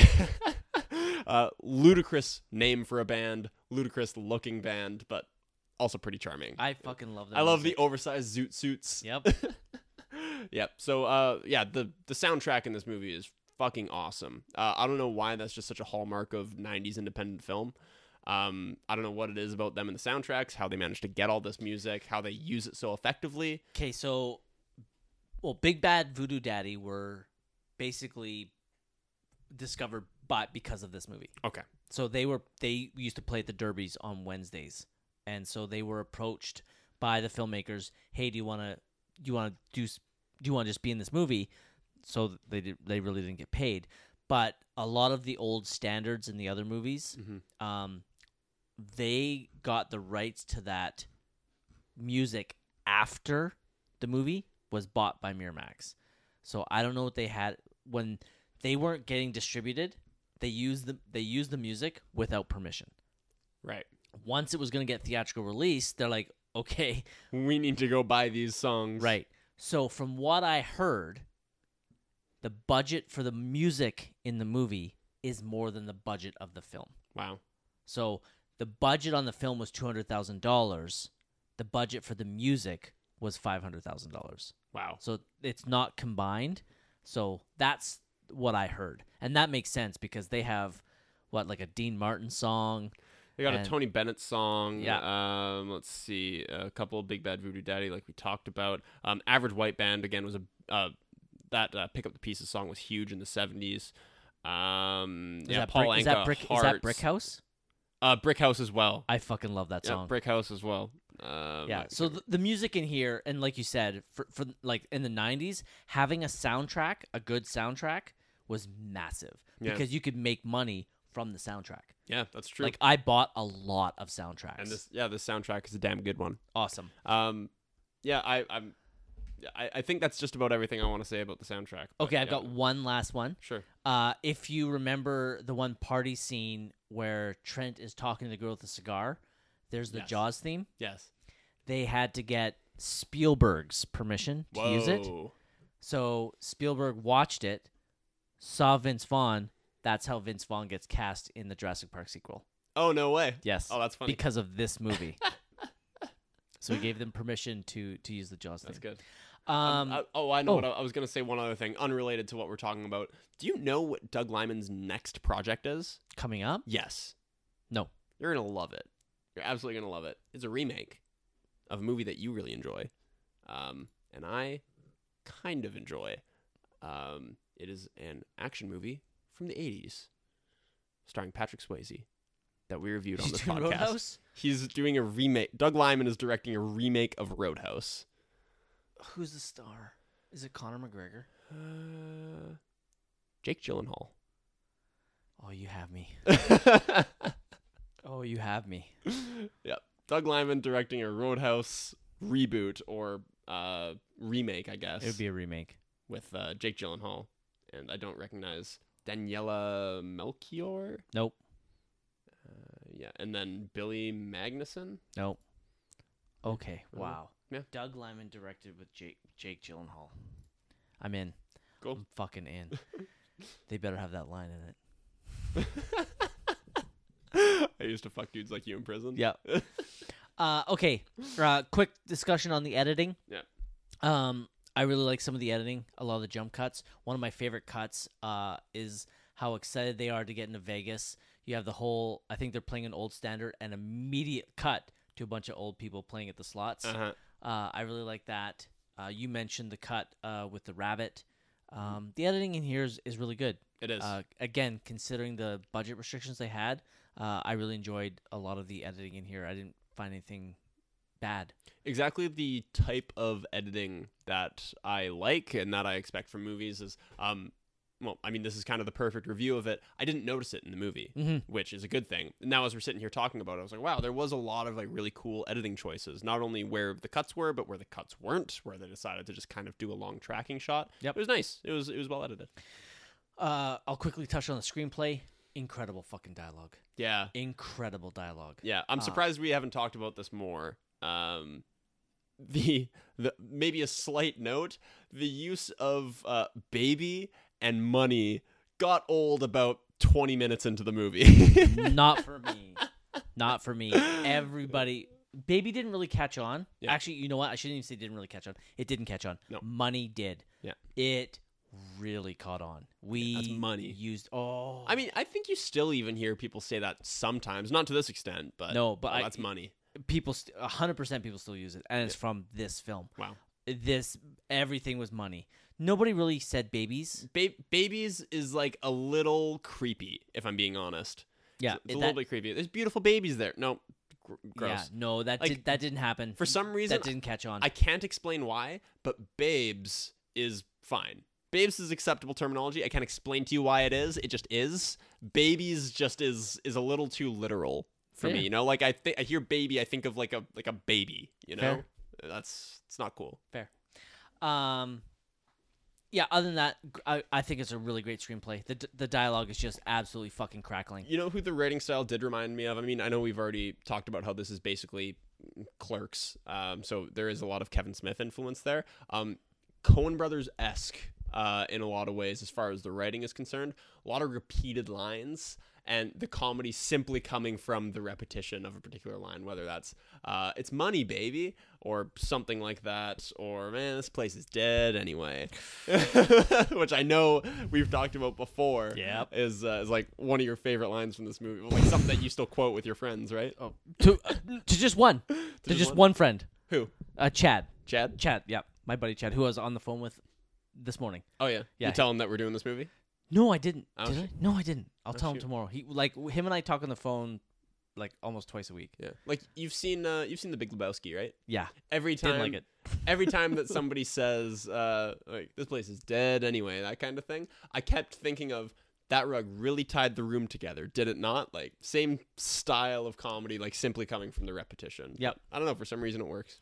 Um, the last three things uh for technical set decoration, costumes, and special effects. I don't really have anything. No, it's not like a. In spite of all the praise we've already heaped on it, outside of you know the camera work and the editing and stuff, uh, like the stuff that's in camera is not exceptional. No. like the, the budget did not go to sets and costumes and makeup and stuff like that. It's not that kind of movie. No. All right, favorite quotes. Maxing out at five. This is going to be hard going forward. Oh yeah, I had I even I don't even love this movie as much as you do, and I had a tough time with this. All right. Um. So with this, I'll just do. You do your five. I'll do my five, and we'll reveal our our favorites like we did before. Yeah. Go ahead. Fire away. Um, yeah, let's see. I got. Uh, I'm gonna make Gretzky's head bleed from Mr. 99 Superfan over here. Um, I there's a couple of really long monologues in the movie that I just decided to take excerpts from. Okay. Um, so from the opening scene, there's no difference right now. See, Mike, the only difference between giving up and not giving up is if you take her back when she wants to come back. But you can't do anything to make her want to come back. In fact, you can only do stuff to make her not want to come back, which I thought was a very astute observation from Rob. Okay. Um, number three, um, she won't call because you left. She's got her own life to deal with, man. This is Rob again, by Yep. the way, later in the movie. And that's in New York, all right? She's a sweet girl, and I love her to pieces, but fuck her, man. You got to get on with your life. You got to let go of the past. And Mikey, when you do, I'm telling you, the future is beautiful, all right? Look out the window. It's sunny every day here. It's like manifest destiny. Don't tell me we didn't make it. We made it. We're here. And everything in that everything that is past is prologue to this. All that shit that didn't kill us only, you know, all that shit. You're going to get over it.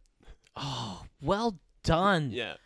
Fuck, that's good. That's such a touching quote. and, Like one of like I chose that I think as my favorite scene. That's that line um, all the shit that was past is prologue to this is such a beautiful line. It's, Yep. it's really great. Wicked. Um, and then just just for you, Manny, this place is dead. Oh, anyways. that was my last one. What do you got for me? All right, I've got the stat. I got some standard ones. Vegas, baby, Vegas. Yeah. Uh, you're so money. Mhm. This place is dead, anyways. uh, and then I got uh, from Rob. Uh, sometimes it still hurts. You know how it is, man. It's like you wake up every day and it hurts a little bit less, and then you wake up one day and it doesn't hurt at all. And the funny thing is, is that this is kind of weird, but it's like it's like you almost miss the pain. Hmm. Uh, and the last one is between Sue and Trent. I took the Kings of the Cup. Yeah, against the computer with the offsides off. They're a finesse team. They're a finesse team. Yeah. All right, Sammy, what's your favorite quote? Uh, you know what? I think I'm gonna go with the one from that same scene. I'm actually just gonna narrow that down. That big long monologue. I'm gonna narrow it down to everything that has passed is prologue to this. Oh, That's a beautiful I line, especially in Fucking context. love that pick. yeah, it's good. My pick is easy. This place is dead. Yeah, anyways. right. I knew it. All right, Sam. What's the weak link of the film? Misogyny. That's it. That's all I got. I don't have one. I don't have one. I think if that's the weak link, you're, you're you know doing all right, especially in the '90s. that makes me fucking Yeah. happy. All right, I got some trivia for you. All right, go for it. Uh, the movie is loosely based on the experiences uh, writer Jon Favreau had when he first moved to Los Angeles. He had just broken up with a long term girlfriend and counted on his friends Vince Vaughn and Ron Livingston to cheer him up. The characters they play in the film are based on themselves. Nice, yeah, and that definitely comes through as we've talked about. Yeah. Uh, the bear monologue that Trent uh, delivers to Mike is almost verbatim something Vince told Jon one night at a bar. Favreau liked it a lot and incorporated it into the script. Cool. Uh, the scene with Mike and Trent talking in the car on the side of the road outside of Vegas was also filmed without a permit. Not only could the production not afford one, it is actually impossible for any film production to acquire one to film on that particular highway. Originally, they had planned to film just an establishing shot of the two of them in the car and a shot of them driving away, and then film the dialogue shots later. But director Doug Liman decided instead to film the entire scene on the side of the road. During filming, several police showed up and demanded to see a permit. The assistant director held up the police by telling them that they had a permit, but it was in the office across town, several miles away. To get away with the rest of the scene being filmed, Liman had to pretend he was not filming and didn't look in the viewfinder, and use the microphone inside of the car instead of a boom. Most of the scene was filmed like this, with the police waiting just outside the shot and the two actor and director pretending that they were in fact not shooting. That is some high pressure shit. That's that's crazy. That's indie, baby. Yeah. that's money. Uh, the exterior and interior of Mike Peters' apartment was the actual building and room in which Jon lived at the time this movie was being filmed. Wow. Favreau's downstairs neighbor was actor Adam Scott. Right. Okay. So I read this. I saw that he has a cameo in this movie. I did not spot him. He's in the he's in the party scene. Yeah. Yeah. Him and uh, Mike White, uh, Ned Schneebly from uh, School of Rock. Oh, uh, also uh, Oscar-winning screenwriter uh, Stephen Gaghan is in the party scene. Interesting. Yeah, he wrote uh, uh, Traffic. Oh, wild. Yeah, and Crash, I think. Hmm. Uh, I already mentioned this. Um, when asked to approve the use of the theme music for Jaws, uh, Spielberg saw footage and hired him for Lost World Jurassic Park. Uh, the scene in which Trent yells angrily at Sue after Sue insulted Mike was written specifically at Vince's request. Vaughn wanted to show that beneath Trent's bravado and swagger, he truly cared for Mike as a friend. Uh, some of the bar scenes were shot in actual bars during business hours. Uh, a sign was posted near where they were shooting, warning patrons that if they came any closer, they would be unpaid extras in the film. um, one of the things that we didn't talk about in the cinematography section, by the way, I it, it definitely checks out knowing that fact. Um, just how claustrophobic the bar scenes are. Oh, yes. I- and I don't mean that in a negative way. Like in a in a good way, it really captures the the shoulder to shoulder. Like one of the first times we hear the man, this place is dead anyway. One of the funny things about that is that they're like shoulder to shoulder, like barely able to hear each other, like just like making their way through a crowd. Yep. I, I like the way those scenes are shot. Uh, and the last one, the crew shot at the Derby with actual customers as unpaid extras. It was awkward for Jon Favreau, who admitted that he had probably, unsuccessfully, hit on some of the women who were being filmed. he also had to tell a man who sat down next to Heather Graham to leave so that Mike and Lorraine meet cute could be shot. Oh, nice. Yeah. Um, and I only have a kind of one casting what if. Um, this was studio notes uh, when they were trying to make the film, so it hadn't been cast yet. Um, but uh, among the many studio notes that Jon Favreau received from potential bidders were to nix the Vegas scenes, change Trent to a woman, and have Trent played by Johnny Depp, and or cast Chris O'Donnell or Jason Priestley as Trent. Oh God, dodged a bullet on that one. Hey. Yeah. Uh, all right. Closing credits. Would you watch this movie again? Yes, this was fun. So would I. In a heart. I've obviously I've watched it like twenty to thirty times. Mm. Would you recommend this movie to friends? I would. Yeah, So- yeah. it's certainly a product of its time, um, and it's definitely a plotless dudes hanging out being bros movie. Mhm. Um, but of that genre, it's it's a really good version of that. MVP of the film. Uh, cop out answer maybe Jon Favreau. Uh, this movie is very much his brainchild, um, but he gives an excellent performance in it. Uh, his script is fantastic. Um, and uh, you say uh, co-produced as well. Yep. Yeah. So I mean, his fingerprints are all over this movie, and it turned out excellent. So I think that's the pick. Uh, it's Vince Vaughn. this is the movie that launched him into superstardom. Yeah. Yeah. It's Vince Vaughn. Um, Sam, recommend a good double feature to go with this movie. We've name dropped it a few times tonight. I think the easy pick, the one that comes to mind for me, is Clerks. nice. Yeah. Um, with a with a runner up pick, maybe being uh, a Goodwill Hunting for another movie about guys just like learning how to express their emotions and be themselves. You know. Nice. But I think Clerks is an easy pick and a good one. Uh, I was definitely thinking of Clerks, so I decided to go outside the box a little. Mm, I wanted to go something uh, basically 10 years later. Super bad. nice. Yeah. Yeah, that's a good pick. Um, I, I considered Booksmart as well. so did I. so did I. To get the other side. God, we're the same. 100%. We're the same. Um, what will be this film's legacy? Um, I have the sentence written down: a well-made independent film from the '90s that birthed Vince Vaughn. That is 100% true. Yep. That is this film's legacy. Um, did you learn anything from this movie? Slang can retroactively be pretty annoying. no, um, uh, honestly, I didn't really know what to put for this. I said that Vince Vaughn and uh, Jon Favreau are a lot more talented actors than I thought. Not that I thought they were bad actors, but and you know we can throw Ron Livingston into that into that as well. They've got some chops. They've got some acting chops. I learned a little bit more than that. What'd you learn?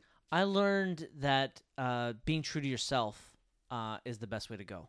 In that you, if you try to look at yourself and what you have instead of what you don't have, Mm, be true to yourself, you'll probably get the things that you want.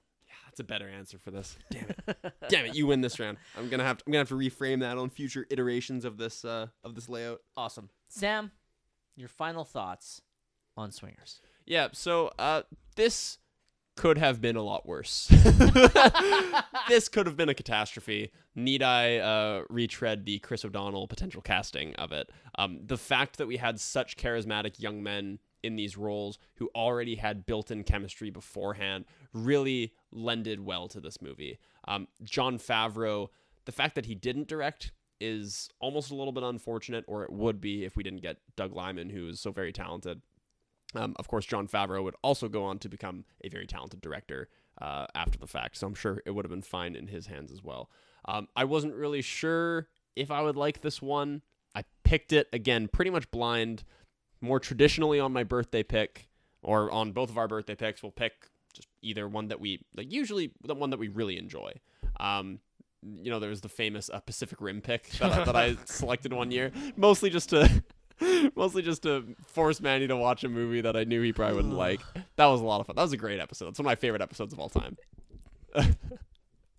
One of the reasons that makes that episode so good is it's back to back episodes. It's Mhm. Pacific Rim, and the next movie is Roadhouse. It's Roadhouse, It's yeah. those back to back. If you listen to those back to back, it is It's like somewhere fucking delightful. in the episode 70 ish, right? I'll get it. Yeah. So like I'm just gonna retread this real quick. So Manny is just absolutely shitting all over me in this Pacific Rim episode for choosing like such a bad movie, and I, I just chose it for you know fun little monster movie, uh, you know late aliens getting shot with lasers and stuff like that. It's like pretty brainless movie, but one that I enjoy.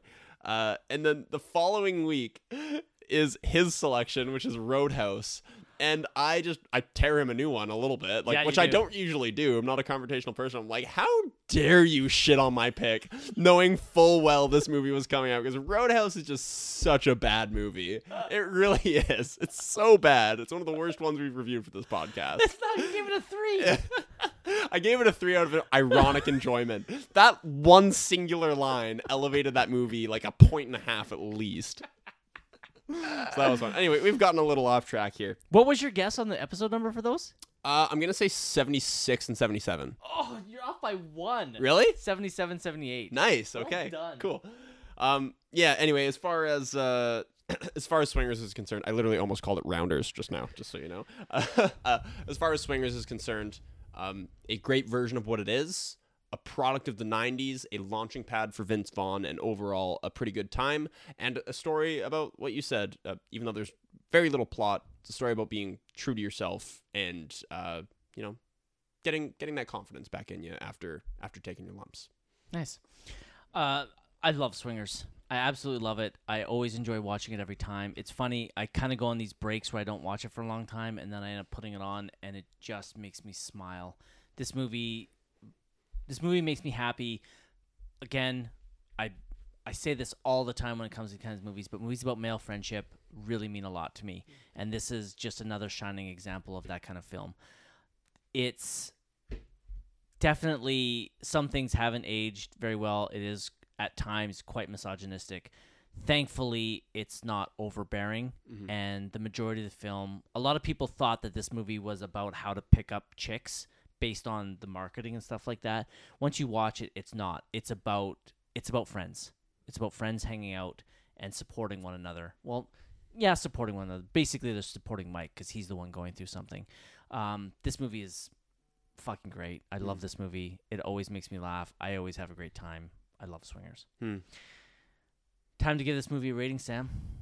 What do you got for Swingers? For This your- is a this is a pretty conclusive four for me. This is right in the pocket of a four. I don't think it ever approached a five. Didn't enjoy it quite that much, but it was really solidly enjoyable, surprisingly well made, and several good laughs. Yeah. So, well done. uh, it's a four for me as well. On this last watch, it crept to a five. Yeah. It crept to a five. And in all honesty, I can't think of a reason why I'm not giving it a five. I I really can't. When it comes to when it comes to this type of movie, ones that I just fully enjoy, obviously artistically and technically, it's not a great movie, right? But pure enjoyment factor, there's not a lot. I don't. I, I don't think there. Like I don't think there's a scene in here. Where I'd be like, that doesn't need to be in here. Honestly, like I, you said that artistically and technically it's not great. Given the context of the budget, the Yes. era it came up with, like all of the production stuff we talked about, it is a it is a very well constructed movie. One hundred percent. I would challenge anybody to make a movie this good on basically your first attempt with no budget. Uh, yeah, it's a four. It's a four for me. Oh, I'm so happy you liked it that Yeah, I did. Awesome. As I was watching it, I was I I, I kind of in my mind the I I knew that the misogyny was gonna tweak you the wrong way, but I was hoping it wouldn't overshadow the rest of the film. Yeah, And uh, yeah, all right. yeah. As as happy. fun as the bear monologue is, that was about the most it ever bothered me in the movie. During that monologue, I'm going, mm, I don't know if I love this metaphor. this is it's funny, but it's also a, a bit a bit much. It's a bit out there. But yeah. Besides that, I, I did definitely have a good time. Awesome. Uh, Sam, what's going on next week? Next week, Manny, what's better than a guest? How about two guests? Holy shit! Next week we're talking about uh, we're, so we're returning to 1991. Yes, Uh, part talking- two. Part two of our miniseries. Yes. Uh, part two of our miniseries on 1991 with Mushhead and Abby, who are going to be joining us. We're going to be talking about the movie Hook. Have you seen it? Bits and pieces on TV. Okay. Never. I I highly doubt I've sat down and watched it front to back. Perfect. Man. Spielberg. Spielberg. From what I hear, it's uh, it's not his best. Depending on who you ask, I guess. If you ask uh, Mushhead and Abby, I bet they like it quite a bit. Oh yeah. Yeah. And if you ask Abby- Manny, I love the man. love Spielberg. I love I love the man. Yeah. Who doesn't like Robin Williams too? Right. You know. Right. Julie Roberts? Right. Come on. Man. Dustin Hoffman? that there's no way movie directed by that man with that cast could be bad. There's no possible way. I wonder if I'm gonna give this a failing grade. I also wonder. There's I have I have a feeling I'm I'm gonna at least like this movie. I, I I'm pretty confident I'm gonna at least like this movie. I'm I there's no way I if I oh there's only one movie only one movie I can think of that I've watched with Spielberg's that I gave a two. And that was the BFG. mm, heard that was garbage. Never saw it. Read the read the book when I was a kid. Everything else minimum three, most likely fours and fives. Mm. Like even a movie of his that a lot of people hate, I actually like in the Terminal. Hmm. Interesting. This is gonna be a three. There's no way I can give Spielberg a two. I'm interested. Okay, cool. You gave BFG a two. I did. I did. I did. We'll see. I did. All right. Um, yeah, I'm excited. Excited. Just before I get into social media, Sam. Mm. Just before we move on, on air, thoughts on the new format? That felt good. Yeah. Uh, definitely uh, some kinks, some tweaks, some things I would do differently. 'Kay. Uh, we can talk about those for next week. Overall, successful as far as I'm concerned. How are we for time right now? An hour ahead of schedule than normal. Wow. We just shaved an hour off the podcast. Honestly, and I don't feel like I missed anything too important. If I'm being honest, which is the imp- which is the main thing. Like, um, I wanted like what what I think the idea behind this format kind of is is shorten the episodes a little bit, but don't get rid of anything important. Yeah. Like we want to still tear like dissect this movie bit from bit, limb from limb. Um, but we don't need to talk about every single second of every single frame. Correct. There's not always something important to say. So we're kind of cutting out a bit of that fluff, um, but keeping all the meat, keeping all the good stuff. And I honestly, if that's what we were aiming for on the first run, uh, that was a success as far as I'm concerned. Wicked. I feel exactly the same way. Yeah. Talk about more about it off my Yeah, definitely. All right, please remember to rate, review, and subscribe to us on iTunes. If you give us a five star rating and a positive review, does increase the profile of our podcast, allows more people to find us, which we greatly appreciate. You can also give us a rating on Spotify. You can email us at sammanymoviepodcast at gmail.com. You can contact us also on Instagram and Twitter at sam underscore manny underscore movie. And you can follow us on Facebook at the Samuel Manny Movie Podcast, which I have not updated in probably over a month. My apologies. Hmm. But also, a reminder actually, by the time this comes out, it's going to be too late. So, by the time this comes out, you can vote for our Halloween episode. Nominations will have already been closed by the time this episode drops. Uh, we're getting some pretty good nominations, which I will share with you as soon as we hang up here. Nice. So please remember to vote for our Halloween episode because our final four picks on the ones that we will be doing should be up by the time this episode drops. Vote and help decide what horror movie Sam and I will review this year for a Halloween episode. Can't wait to talk about Halloween Town too. Really looking forward to it. Oh, not happening. I know. not fucking happening. That was a one time thing. Mhm. One time thing. I know we are. This is not a democracy. This is this is an oligarchy. Yes. so, for the Samuel and Manuel movie podcast, I'm Manny Manuel. Let's get out of here. This place is dead anyway. I'm Sam Reimer. Adios.